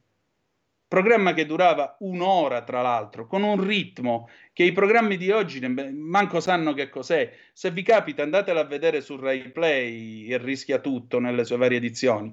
Puntate da un'ora e un ritmo che sembra un videogame di oggi giocato con una velocità incredibile per essere un programma de- andato in onda tra il 70 e il 74. Perché la sera non ci sono le commedie di Edoardo? Perché la sera non c'è Carlo Goldoni? Perché la sera non c'è eh, la produzione dei nostri teatri. Sabato pomeriggio io sono rimasto affascinato, credetemi, come un imbecille ad ascoltare Massimo Popolizio, uno dei migliori attori e registi di questo paese, che su Rai 3 parlava del potere del teatro. Dice, ma non, ne, non è che frega la maggioranza degli italiani. Sì, però tu intanto offrimelo la sera al posto del gioco dei pacchi. Magari qualcuno impara. Che cavolo! E dai, su. Allora, buongiorno, sono contenta del cambiamento per Fabio Fazzi e la Littizzetto. Il problema non è quello che trasmette la RAI, il problema è di come si indirizzano i discorsi contro i partiti di destra. Buona giornata da Pina Monza e Brianza. Ancora, buongiorno, sentendo l'intervista che ha letto sul caso Fazio, ho imparato che i codardi adesso li possiamo chiamare chic. Certo che i sinistri sono proprio dei fenomeni, Ambrogio. Ecco, e poi vorrei aggiungere una cosa, perdonate, al di là del caso Fazio, io vorrei dire una cosa sulla media della televisione italiana oggi, che la penso esattamente come diceva Franco Battiato. Io vorrei sentirmi imbecille guardando delle persone intelligenti e non vorrei sentirmi intelligente guardando del, degli imbecilli in televisione. Tutto qua. Non so voi, ma io aspiro a questo. Oh, torniamo alla cronaca invece, siamo sempre sul giornale, chiudiamo anche questa pagina perché francamente non, non credo fosse argomento da fare addirittura alle aperture dei giornali. Eh, attualità, siamo su Il Giornale, a Roma la famiglia Mastro Pietro senza pace, è morto il papà di Pamela, trovato in casa dopo, dopo giorni. Il signor Stefano aveva 44 anni, l'ipotesi del malore, disposta all'autopsia la moglie, i miei angeli. Trovato morto in casa Stefano Mastropietro, padre di Pamela, la ragazza uccisa nel 2018, che vi ricordo fu fatta a pezzi.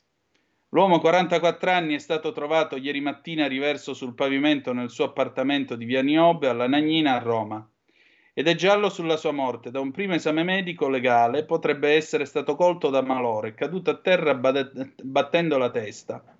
La polizia scientifica ha rivelato numerose tracce di sangue sul posto, tanto che la procura ha aperto un fascicolo e disposto l'autopsia. A dare la drammatica notizia l'ex moglie Alessandra Verni dal suo profilo Facebook. Almeno tu ora puoi riabbracciarla. Vi mando un grandissimo abbraccio, Angeli. Amore di mamma, accogli il tuo papà tra le tue braccia. Secondo gli inquirenti, la morte risalirebbe ai giorni scorsi almeno tre. I primi ad apprendere la notizia sono gli operatori della comunità in provincia di Macerata, dove viveva la diciottenne massacrata di coltellate e fatta a pezzi da Innocent Osegale e per questo condannata all'ergastolo. Un uomo che ha sempre difeso l'onore della figlia adolescente Stefano, attaccata duramente sui social per la sua tossicodipendenza un dramma che la ragazzina cerca di superare nella comunità marchigiana, da cui però si allontana per cercare uno spacciatore. Un mostro che la violenta, la uccide e la fa a pezzi. È il 21 gennaio 2018 quando la mamma Alessandra si reca a Macerata per incontrarla. L'ultima volta che ci siamo abbracciate, senza saperlo, scrive lei ieri, postando una foto che la ritrae con Pamela sorridente. Una storia agghiacciante che inizia il 30 gennaio del 18, quando la diciottenne in fuga da Corridonia ha la disgrazia di incontrare un pusher nigeriano ai giardini di Azzosagale, all'epoca dei fatti ventottenne. Lui clandestino spaccia droga, lei la cerca, assieme vanno nell'appartamento dello straniero in via Spalato. Pamela ne uscirà ore dopo, smembrata e nascosta in due trolley. Il giorno dopo un passante vede due valigie in un fossato, ne apre una, quello che vede lo ricorderà per tutta la vita. Gli investigatori arrivano subito all'assassino, in casa c'è il sangue di Pamela. L'uomo si difende, ci siamo fatti, abbiamo fatto sesso, poi lei è andata in overdose. Non l'ho uccisa io. L'autopsia invece parla chiaro, lo smembramento del corpo inizia quando Pamela è ancora in vita. A inchiodare Osegale il suo DNA rinvenuto sulle mani e sotto le unghie della vittima, nonostante il lavaggio chimico. C'è poi la testimonianza del suo compagno di cella, l'ex boss Vincenzo Marino. L'uomo racconta particolari che può conoscere solo chi l'ha uccisa. Le accuse sono di omicidio volontario aggravato, smembramento, occultamento di cadavere, violenza sessuale aggravata. Non vi dico i dettagli perché francamente sarebbe, sarebbe depezzarla un'altra volta e questo non è il caso. Allora, cambiamo argomento anche qui, nel mentre vedo che voi state scrivendo, vediamo un attimo che cosa è arrivato. Uh, sono d'accordissimo con te Antonino sulla Rai. Io guardo Rai Storia o Focus, ma la gente credo che si sia abituata a guardare solo la spazzatura televisiva, Grande Fratello, Isola dei Famosi, Uomini e Donne, tutte le trasmissioni inventate dalla De Filippi e Costanzo e Mediaset. Poi ancora, Antonino sempre più schierato con chi ha firmato un decreto che impedisce anche a se stesso di fare qualsiasi trattativa di pace. Per tutto il resto intervistare Giorgio Bianchi. No, non è assolutamente così, semplicemente si cerca di guardare quello che c'è. Eh, c'è chi eh, bombarda tutti i santi giorni e ha invaso un territorio e c'è chi no, chi si difende. Tutto qua. È una cosa normalissima, non è molto difficile da inquadrare. C'è un governo che è quello italiano che eh, già alle elezioni ha chiesto il voto agli italiani chiarendo la posizione del nostro paese e come la pensa su questa guerra. Punto, non c'è molto altro da aggiungere. Detto ciò, resta il fatto, resta il fatto che una realpolitik, e ribadisco, non lo dico io, lo dice Henry Kissinger, implica che si debba arrivare alla fine di questa guerra, deve essere una fine di guerra con una pace che non umili nessuna delle parti, che non umili nessuna delle parti, eh? non sto dicendo che devono appendere Putin a testa in giù, io sto dicendo, come dice Kissinger, che non bisogna umiliare nessuna delle parti, arrivare alla fine di questa guerra anche perché, come il buon Kissinger sottolinea, la Russia deve restare nell'ambito del concerto delle nazioni occidentali e non può diventare la pompa di benzina e diciamo così la pompa del gas della Cina. Penso sia abbastanza chiara come, come idea. Io la penso così, tutto qua. Eh, sai che ti dico, no? A chi mi ha scritto sulla Rai, io guardo la Storia Focus perché non ti sei firmata, quindi ho firmato, però ti dico questo, sai, tanti anni fa io sono stato ricevuto dal, dall'amministratore delegato di un giornale con cui insomma cercavo lavoro e, e mi ero proposto per collaborare. E allora parlando parlando mi disse ma lei guarda la televisione, guardi io non più di un'ora al giorno preferisco tenere la radio accesa in casa. Ah, e senta una cosa, ma lei se la sentirebbe di scrivere del Grande Fratello dei personaggi al centro del gossip. Ho detto, guardi, una cosa del genere a me sembra francamente spazzatura. Eh, risposta. Eh, capisco la sua posizione, però vede, questo è quello che il pubblico mi chiede e io questo gli devo dare se voglio campare, altrimenti non c'è stipendio né per me né per tutti gli altri che lavorano per questa cosa. Ecco, quando tu ti senti rispondere da uno così, che avrebbe la possibilità di invertire il trend, perché non è, che la, non è che un giornale si vende solo se tu parli del grande fratello, magari fai molti meno numeri, siamo tutti d'accordo, però non è che esiste solo il grande fratello o pompare tutti questi personaggi qui uno dietro l'altro, e però quando tu ti senti la risposta che dice la gente questo mi chiede e questo io gli devo dare, se voglio campare, tu che cosa gli rispondi? E questo è il fatto, però.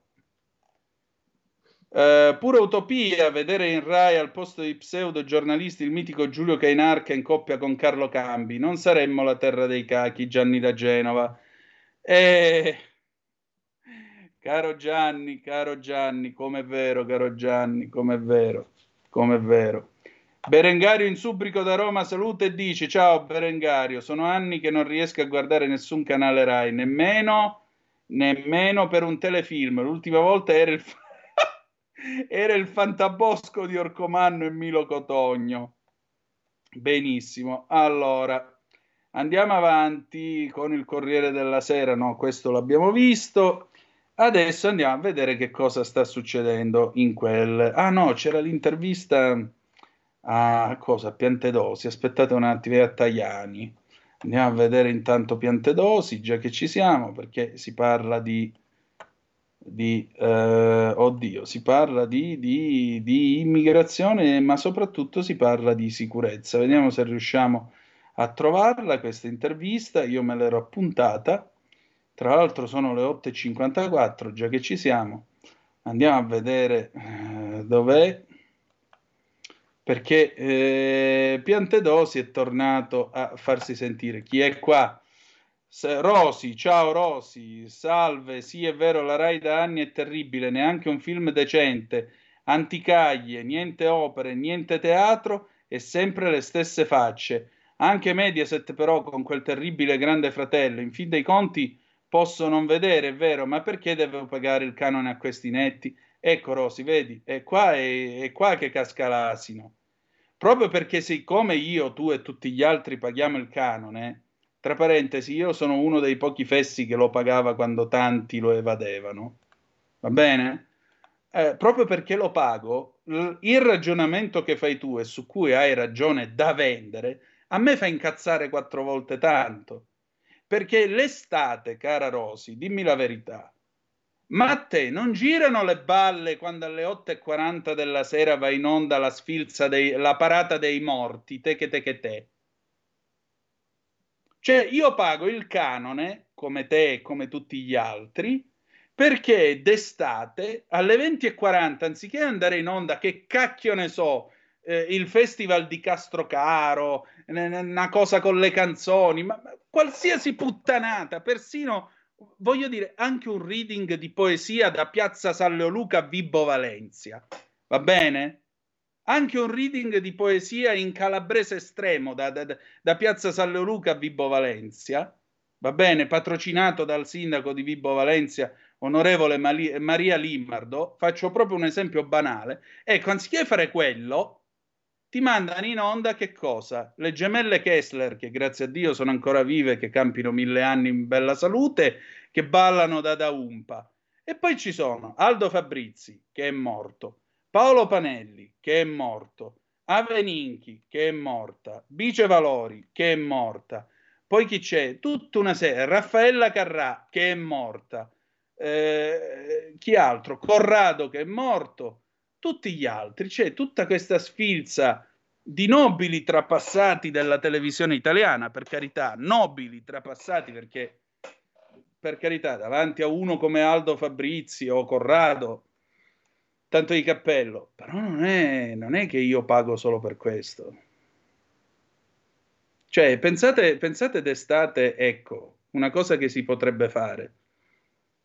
Eh, siccome d'estate nei paesi si fanno, per esempio, le serate con le recite, le serate con le pièce teatrali, perché non si fa un programma che almeno una volta alla settimana da un paese diverso di questo stivale ci manda in onda la rappresentazione teatrale. E voglio dire, non c'è soltanto la recita dialettale del, del poeta di paese. Eh, fanno, per esempio, che ne so, eh, roba, eh, adattamenti, per esempio, delle tragedie greche, delle commedie greche di Aristofane, per esempio, oppure di Plauto. Nell'estate, per esempio, ci sono ora a giugno dovrebbe cominciare la stagione al Teatro Greco di Siracusa. Ci portavano perché eravamo studenti del classico, ma quanta gente potrebbe e dovrebbe vedere in diretta quelle rappresentazioni? Teatro. Teatro, cosa c'è di meglio di una buona serata teatrale in piena estate, il cielo stellato, tutti lì e si guarda all'aperto la rappresentazione teatrale. Non puoi essere a Siracusa? ti metti fuori e te la guardi col televisore, col telefonino, con quello che c'è. E invece no, cosa devo vedere? I pacchi. Vabbè. Scusate, scusatemi tutti, scusate. Allora, che ora si è fatta? Le 8.58, poche parole su questa intervista del ministro Piantedosi. I piani del Viminale, 6.000 agenti in più per avere delle città sicure. Il nuovo personale sarà destinato al controllo del territorio ci stiamo contest- concentrando sulle stazioni, i risultati già si vedono, ma si deve fare di più. E allora che cosa dice, eh, che cosa dice Piantedosi a proposito della Lombardia? Il presidente Fontana le ha chiesto di ripristinare i presidi di polizia nei pronto soccorso degli ospedali. Il problema non riguarda solo Milano e nel suo programma lo è stato Ricorderete che nei mesi scorsi c'erano state queste polemiche per aggressione al personale sanitario, violenze. Lo è stato sin dall'inizio del mio mandato e non solo per la Lombardia. Proprio l'altro giorno ho visitato a Lodi un posto di polizia da poco riaperto nel nosocomio cittadino e abbiamo già riattivato o potenziato eh, presidi di polizia nei principali ospedali di tutta Italia, incrementandoli ad oggi del 50%. Proseguiremo su questa strada e abbiamo approvato una disposizione legislativa che ci aiuterà ad implementare in tempi più brevi queste nostre iniziative. La sicurezza del personale sanitario è fondamentale anche perché concorre ad assicurare il diritto alla salute dei nostri cittadini. Siamo sempre in attesa di un piano europeo per impedire le partenze dall'Africa, perché se così rischiamo di aspettare a lungo. Certamente questa sfida può essere vinta solo in una dimensione europea Grazie all'impegno della Presidente Meloni e del Ministro Tajani abbiamo rimesso il tema immigrazione tra i primi punti dell'agenda europea, ottenendo consensi crescenti. Sono processi complessi e talvolta lenti, ma confidiamo che i risultati non tardino ad arrivare. Il nostro obiettivo resta quello di fermare gli sbarchi, gli arrivi irregolari e le attività dei trafficanti. In attesa di riuscirci, stiamo lavorando a una gestione più ordinata degli arrivi che impatti il meno possibile sui territori. Non tutti i governatori condividono la vostra linea. Quelli di Emilia Romagna, Toscana, Puglia, Campania non hanno votato l'intesa col governo che delibera lo stato di emergenza per fronteggiare l'immigrazione. Sono procedure che abbiamo proposto a beneficio dei loro territori. Mi spiace che non abbiano aderito. Ha fatto discutere la sua proposta di usare l'intelligenza artificiale e il riconoscimento facciale mediante telecamere nei luoghi pubblici a scopi di prevenzione e di indagine Pochi gradirebbero l'idea di essere riconosciuti e catalogati in un database mentre passeggiano. In risposta a una domanda specifica ho semplicemente rilevato un dato di fatto, ossia le straordinarie possibilità offerte dal riconoscimento facciale sul piano della prevenzione e dell'individuazione di responsabili di reato. E allo stesso tempo ho sottolineato l'esigenza di trovare un punto d'equilibrio tra diritto alla sicurezza e diritto alla privacy. Nessuno vuole vivere sotto l'occhio di un grande fratello il presidio di garanzia della magistratura e delle autorità indipendenti può consentire un utilizzo adeguato e bilanciato di tutte le opportunità che le innovazioni tecnologiche offrono alla sicurezza dei cittadini. Con questo noi chiudiamo qua la nostra rassegna stampa. Adesso io non mi sento italiano di Giorgio Gaber a richiesta della nostra, prendiamo anche le richieste come negli anni 70, della nostra Vilma Vidoni e dopo, e dopo c'è Riccardo Molinari. A tra poco.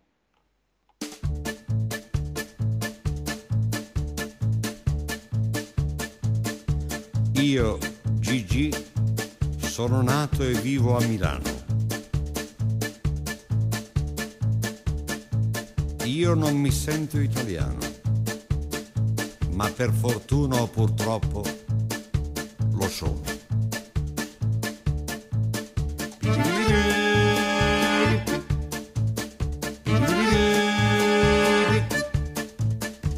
Mi scusi Presidente, non è per colpa mia ma questa nostra patria non so che cosa sia. Può darsi che mi sbagli, che sia una bella idea, ma temo che diventi una brutta poesia. Mi scusi Presidente, non sento un gran bisogno dell'inno nazionale, di cui un po' mi vergogno, in quanto ai calciatori non voglio giudicare. I nostri non lo sanno o hanno più pudore io non mi sento italiano, ma per fortuna purtroppo lo sono. Mi scusi Presidente se arrivo all'impudenza di dire che non sento alcuna appartenenza e tranne Garibaldi e altri eroi gloriosi non vedo alcun motivo per essere orgogliosi. Mi scusi Presidente, ma ho in mente il fanatismo delle camicie nere al tempo del fascismo da cui un bel giorno nacque questa democrazia.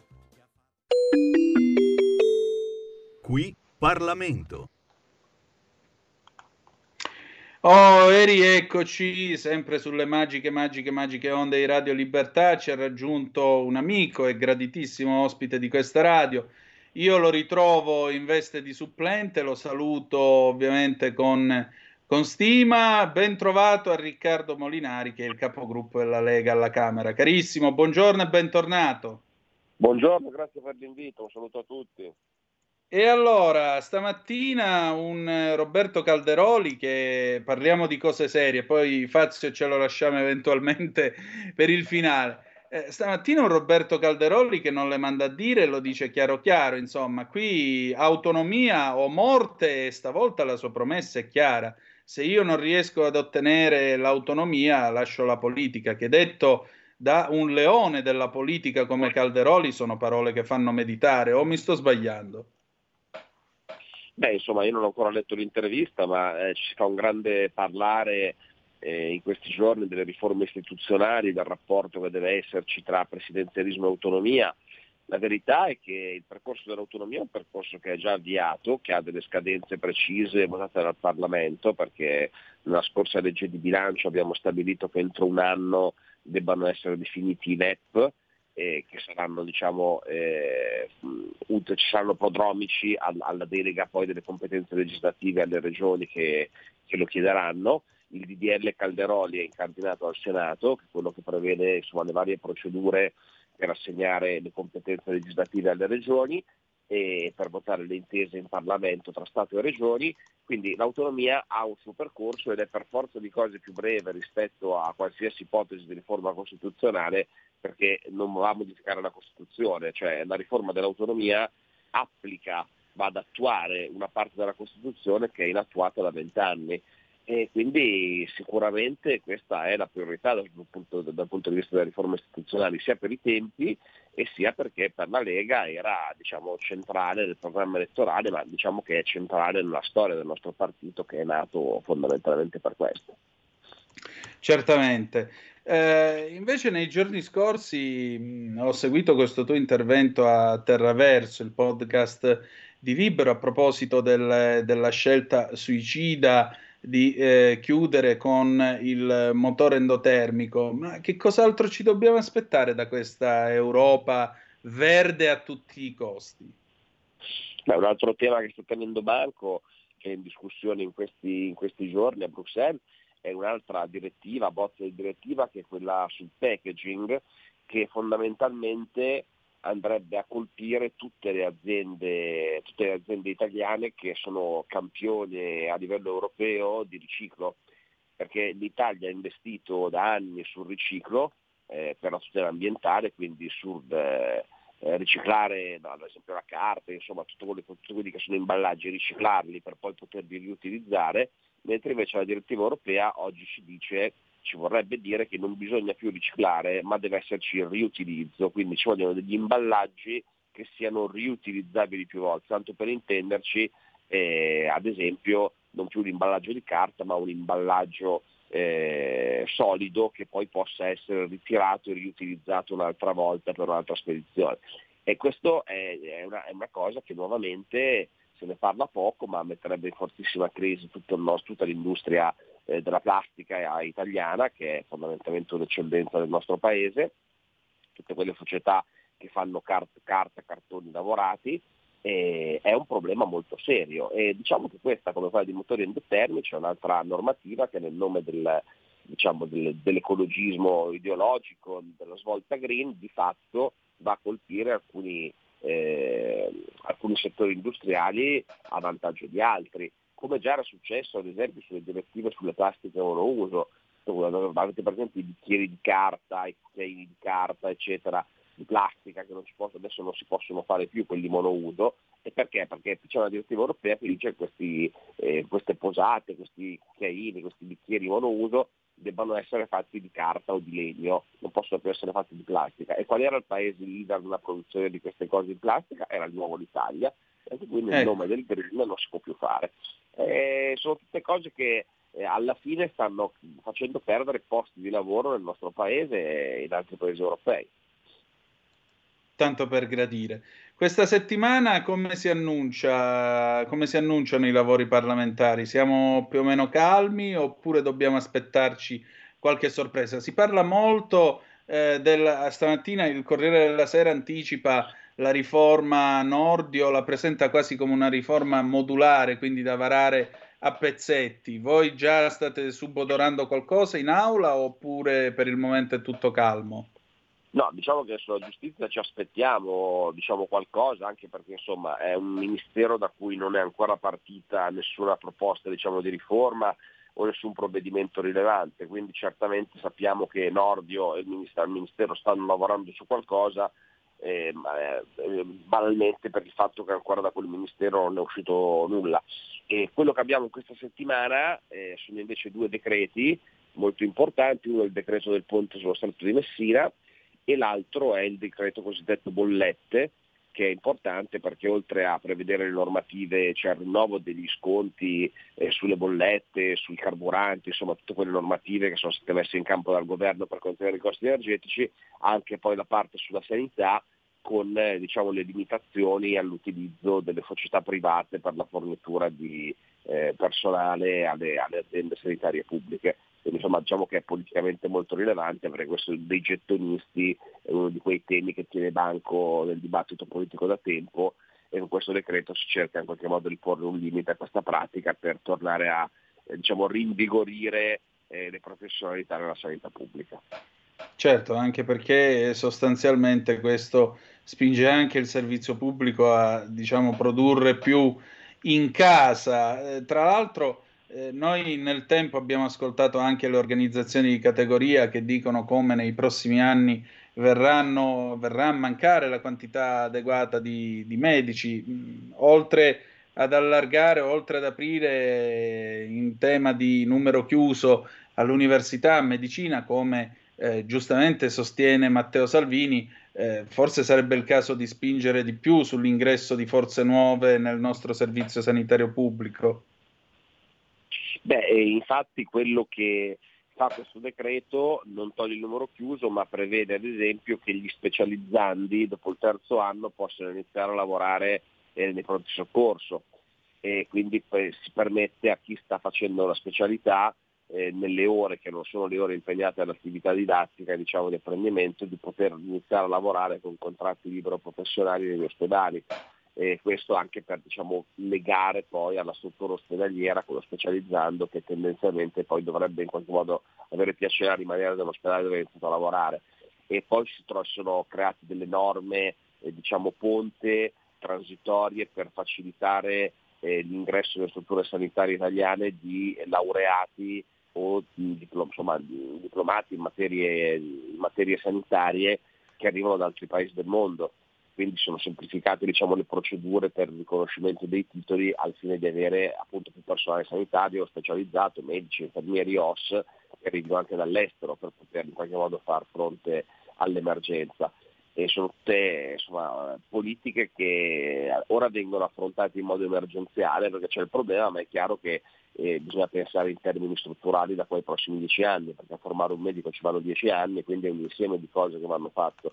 C'è il tema del numero chiuso, c'è il tema di permettere ai medici di lavorare in ospedale quando fanno una specialità, c'è la questione di aumentare i posti nelle specialità, c'è la questione di permettere col decreto flussi l'arrivo di immigrazione di qualità, perché l'immigrazione sanitaria è certamente un'immigrazione di qualità eh, ed è un tipo di professionalità di cui in questo momento abbiamo evidentemente bisogno e c'è poi appunto una questione salariale dal mio punto di vista per cui dobbiamo aumentare gli stipendi nella sanità pubblica perché diversamente non, non si elegge la concorrenza col privato, con la correnza di medici che c'è è chiaro che un medico può scegliere eh, avendo molto mercato diciamo, dove andare a lavorare va dove pagano meglio e quindi è chiaro che con questo sistema la sanità pubblica verrà sempre più spolpata a vantaggio di quella privata. Certamente. Un'ultima domanda. Eh, il caso Fazio, diciamo così, lui con molta serenità dice non sono l'uomo adatto a tutte le narrazioni. Qualcuno però già sembra agitare eh, il, il, diciamo così, l'idea o lo spauracchio dell'epurazione. Ma è mai possibile che qui fare semplicemente, diciamo così, dei cambiamenti all'interno della TV di Stato, quando lo fa qualcuno significa dare spazi di democrazia e quando lo fa il centrodestra è essere brutti, sporchi, cattivi e possibilmente anche non lavati? Com'è questa storia? Da, da quello che leggevo stamattina sul caso Fazio, pare che Fazio abbia in qualche modo eh, trovato un altro contratto su un'altra televisione, sia lui che era Letizietto, sospettando di non essere rinnovato, insomma, quindi non è che è stato epurato, mi pare che eh, in qualche modo si sia mosso e abbia trovato dopo 40 anni di RAI un'altra collocazione. E detto questo, eh, è assolutamente normale che in un'azienda possano cambiare i palinsesti, quindi possono cambiare anche eh, diciamo, eh, le figure che lavorano nelle varie trasmissioni, cambiare, fare un giro di giornalisti diversi, insomma, questo, come giustamente dicevi tu, in qualsiasi altro paese sarebbe assolutamente normale qua invece quando arriva al centro-destra si evocano sempre le purghe, ma questa è una storia vecchia, perché ricorderete ai tempi di Berlusconi, insomma, quando c'erano i vari Santoro, eccetera, che facevano trasmissioni di, che duravano eh, stagioni intere eh, sull'editto bulgaro, sulle, su, sulle epurazioni televisive, eh, è una vecchia storia, insomma, poi giustamente invece quando c'è la sinistra che magari fa lavorare sempre gli stessi e fa sparire altri, tutto passa sotto silenzio. Diciamo che c'è uno spoil system in RAI, eh, cambiano cambia il management, cambiano il linea editoriale, cambiano i programmi e quindi è anche possibile che cambino diciamo, alcuni, alcuni volti. Accidente rimane di strano. Esattamente. Allora, Riccardo, grazie. Ci diamo appuntamento a lunedì prossimo, sempre alle 9, d'accordo? Con, con piacere, un saluto a te e un saluto a tutti gli ascoltatori. Grazie e buon lavoro, un saluto. Grazie. E adesso, e adesso, è il momento della grande città con chi? Ma con lei, la nostra meneghina volante, Carla De Bernardi. Egregio Meneghino, procedi. Qui Parlamento. Avete ascoltato la rassegna stampa.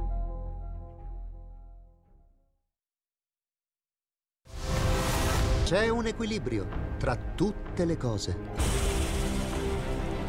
Luce e ombra. Bene e male. Non ci saranno più regole. Il popolo si sta sollevando. Se quell'equilibrio viene turbato, l'universo lo corregge. Ogni sabato, ore 16. Ogni domenica, ore 14. Il grande cinema. Movie Time con Vincent. Il mondo ha di nuovo bisogno di te, della tua magia. L'intrattenimento, l'azione, l'avventura. Movie Time, la magia del cinema. Dentro l'ignoto. Quella è la destinazione. Radio Libertà, vi aspettiamo. Direi che siamo alla resa dei conti.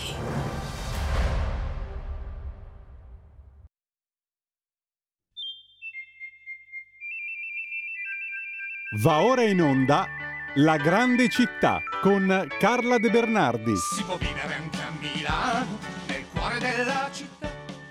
E diamo subito la linea di nuovo ad Antonino Danna. Grazie Meneghino Volante, noi andiamo da una Meneghina Volante che è Carla De Bernardi, la quale ho il piacere di ritrovare. Tra l'altro Carla pensavo a te qualche giorno fa perché su Rai Play appunto c'è eh, tutto l'archivio di Odeon, tutto quanto fa spettacolo e c'è un servizio su un giovanissimo Eugenio Finardi, proprio al tempo in cui lui incideva questo pezzo sulla città di Milano. Un, un, Finardi, tra l'altro, irriconoscibile più che altro perché non aveva il, pizzo, il pizzetto, insomma, era eh, molto più giovane, aveva i capelli lunghi, io eh, ad averli i capelli. E di conseguenza, insomma, lui girava questa Milano di fine anni 70 che, trovava, che trovo anche io molto affascinante. Comunque, oggi noi parliamo di una Milano un po' più stagionata, è vero o no? Buongiorno intanto bentornata. Intanto buongiorno Nino, sono felice di questa parentesi con te, spero che Giulio sia in vacanza, il nostro caro direttore. Sì, oggi parliamo della Milano esattamente del 30 giugno 1868. Mm. Eh, adesso spiego perché. Allora, eh, faccio una premessa eh, Alessandro Manzoni morì il 22 maggio 1873. Sì. Quindi il 22 maggio, che vale a dire sarà lunedì, c'è ehm, il 150 della sua scomparsa. Però ehm, io, perché ho anticipato, scusatelo.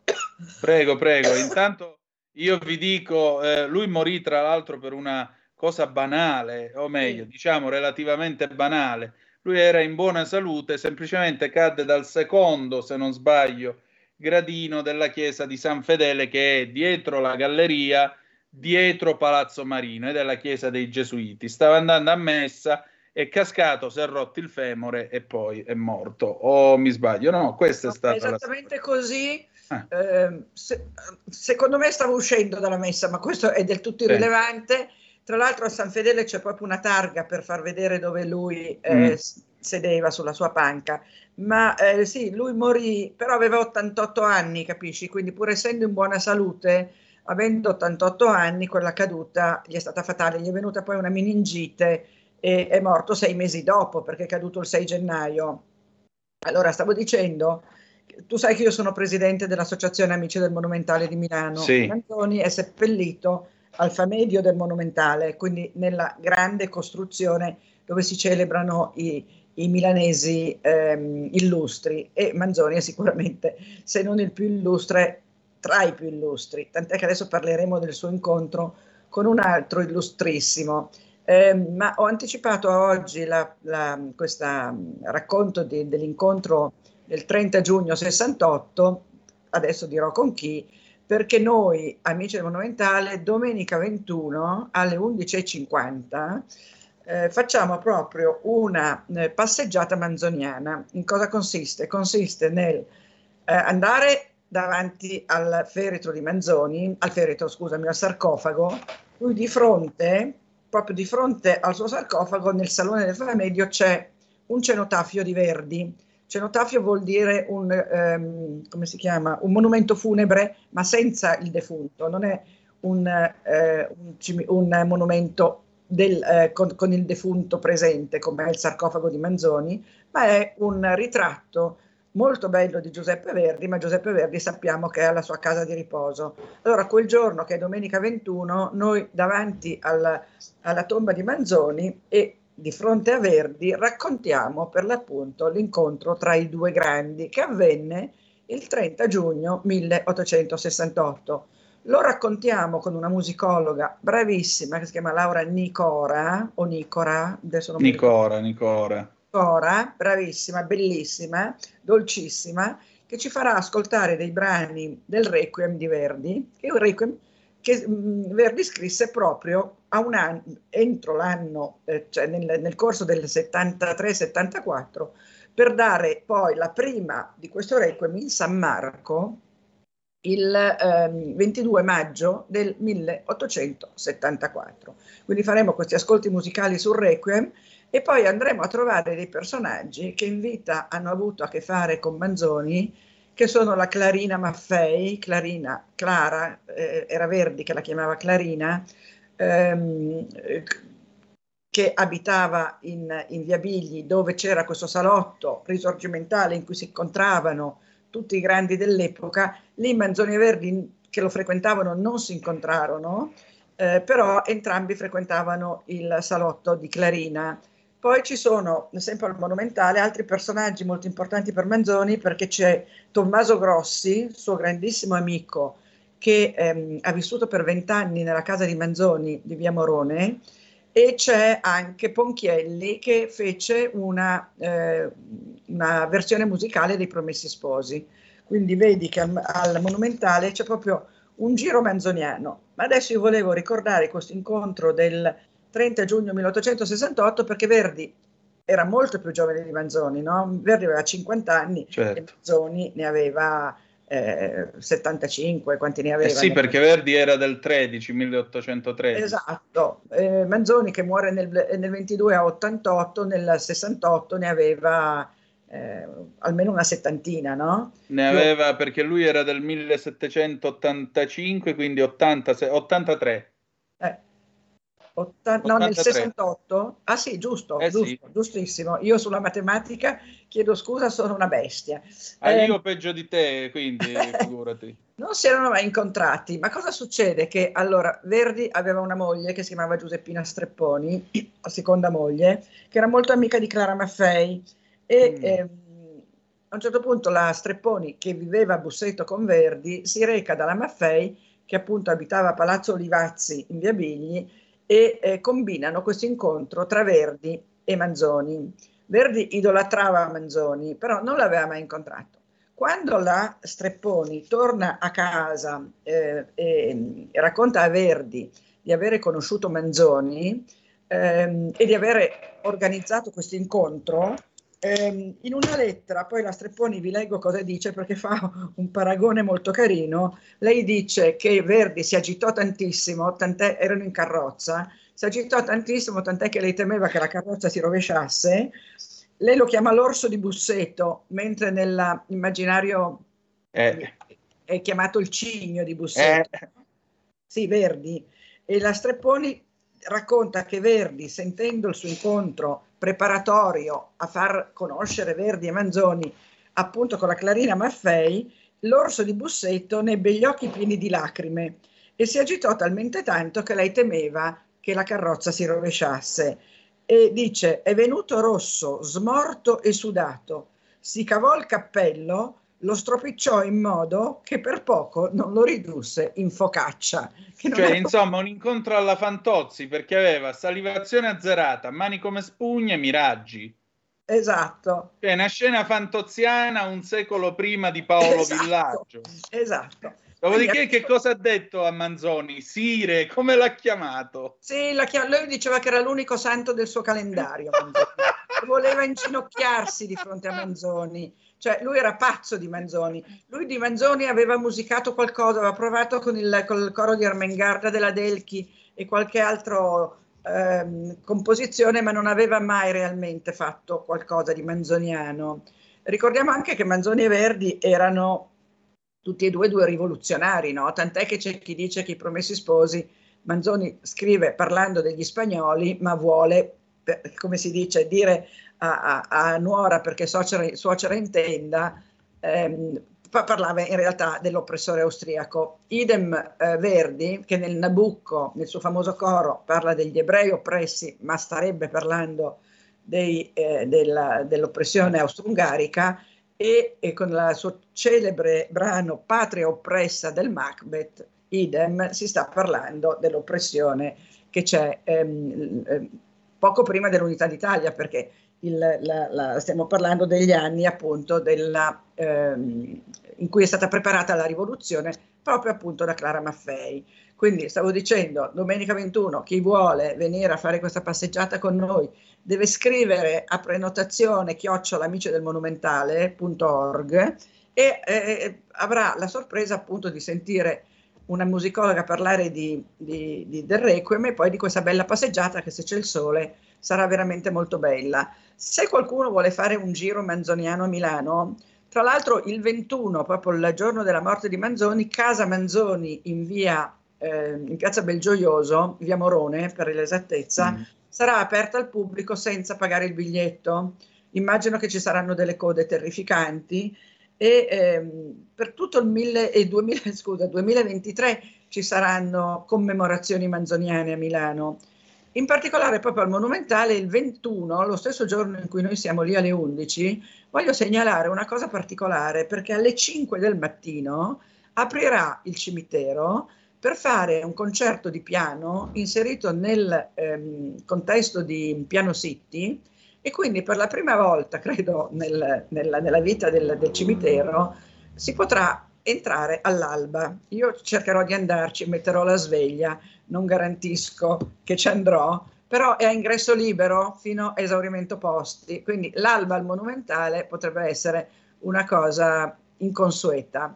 Volendo fare un giro manzoniano a Milano ci sono tanti luoghi manzoniani, a parte la casa di Via Morone, che come sappiamo lui comprò da grande, non era la sua casa natale, lui nasce in via San Damiano 20, dove c'è una lapide che lo ricorda.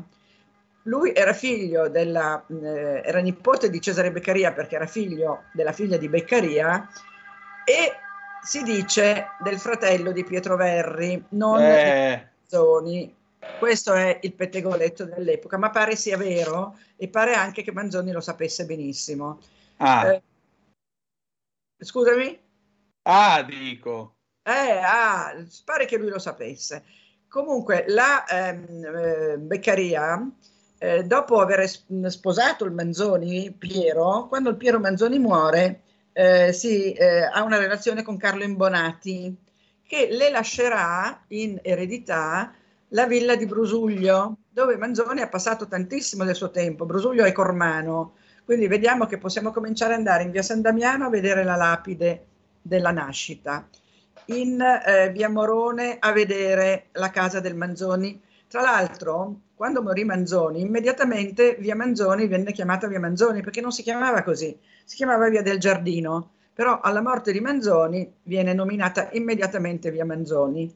Ehm, in Piazza San Fedele tu prima ricordavi la chiesa appunto eh, del, del, dei, dei, Gesuiti voluta da Carlo Berromeo, è una chiesa che ha caratteristiche particolari perché la chiesa dei Gesuiti non ha le navate, è, è mm. aula unica è molto bella San Fedele, ma adesso non, non, ci dilunghiamo. Di fronte a San Fedele c'è una statua di Manzoni fatta da Francesco Berzaghi. Lui tiene in mano dietro di sé una copia delle Georgiche del, di Virgilio. E quindi, ah. vedi, si fa via San Damiano, poi si va in piazza San Fedele, poi si va a casa Manzoni. In...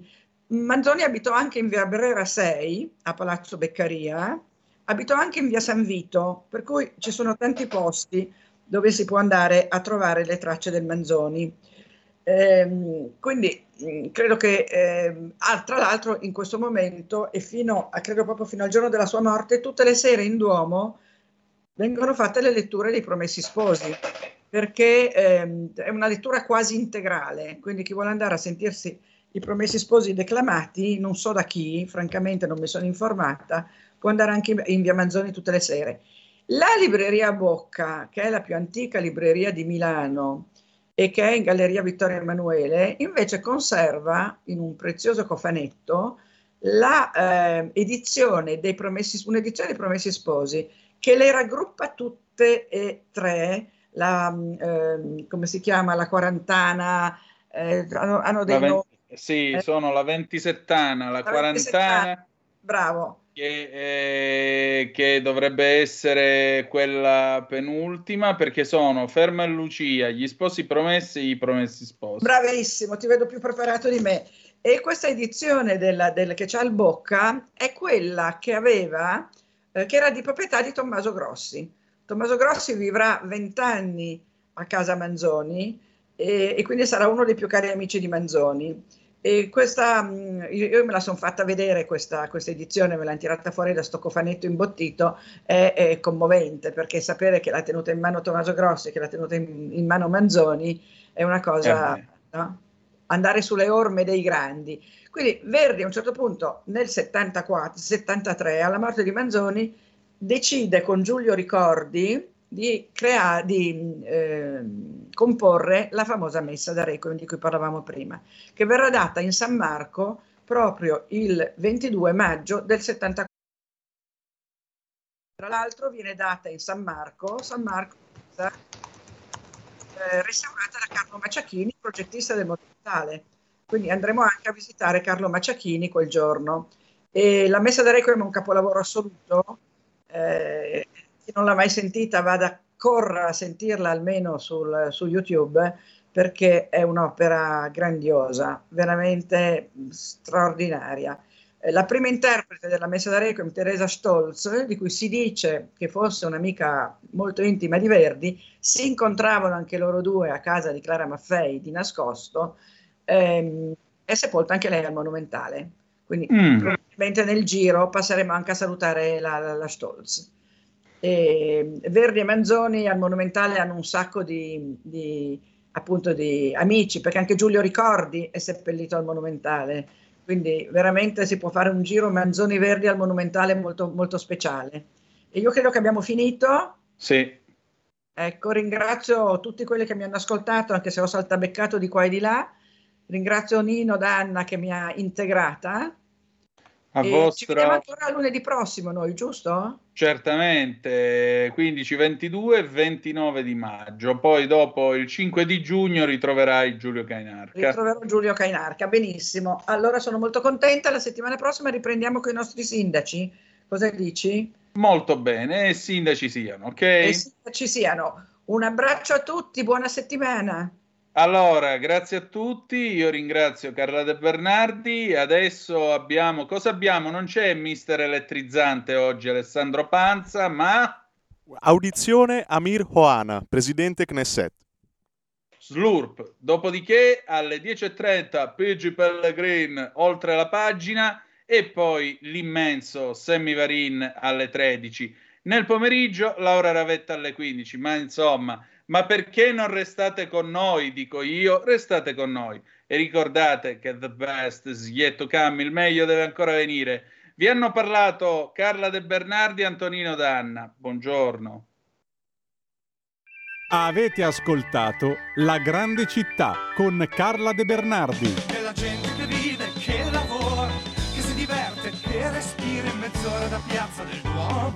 Arrivi dove vuoi alle 4 del mattino Milano diventa un posto molto strano.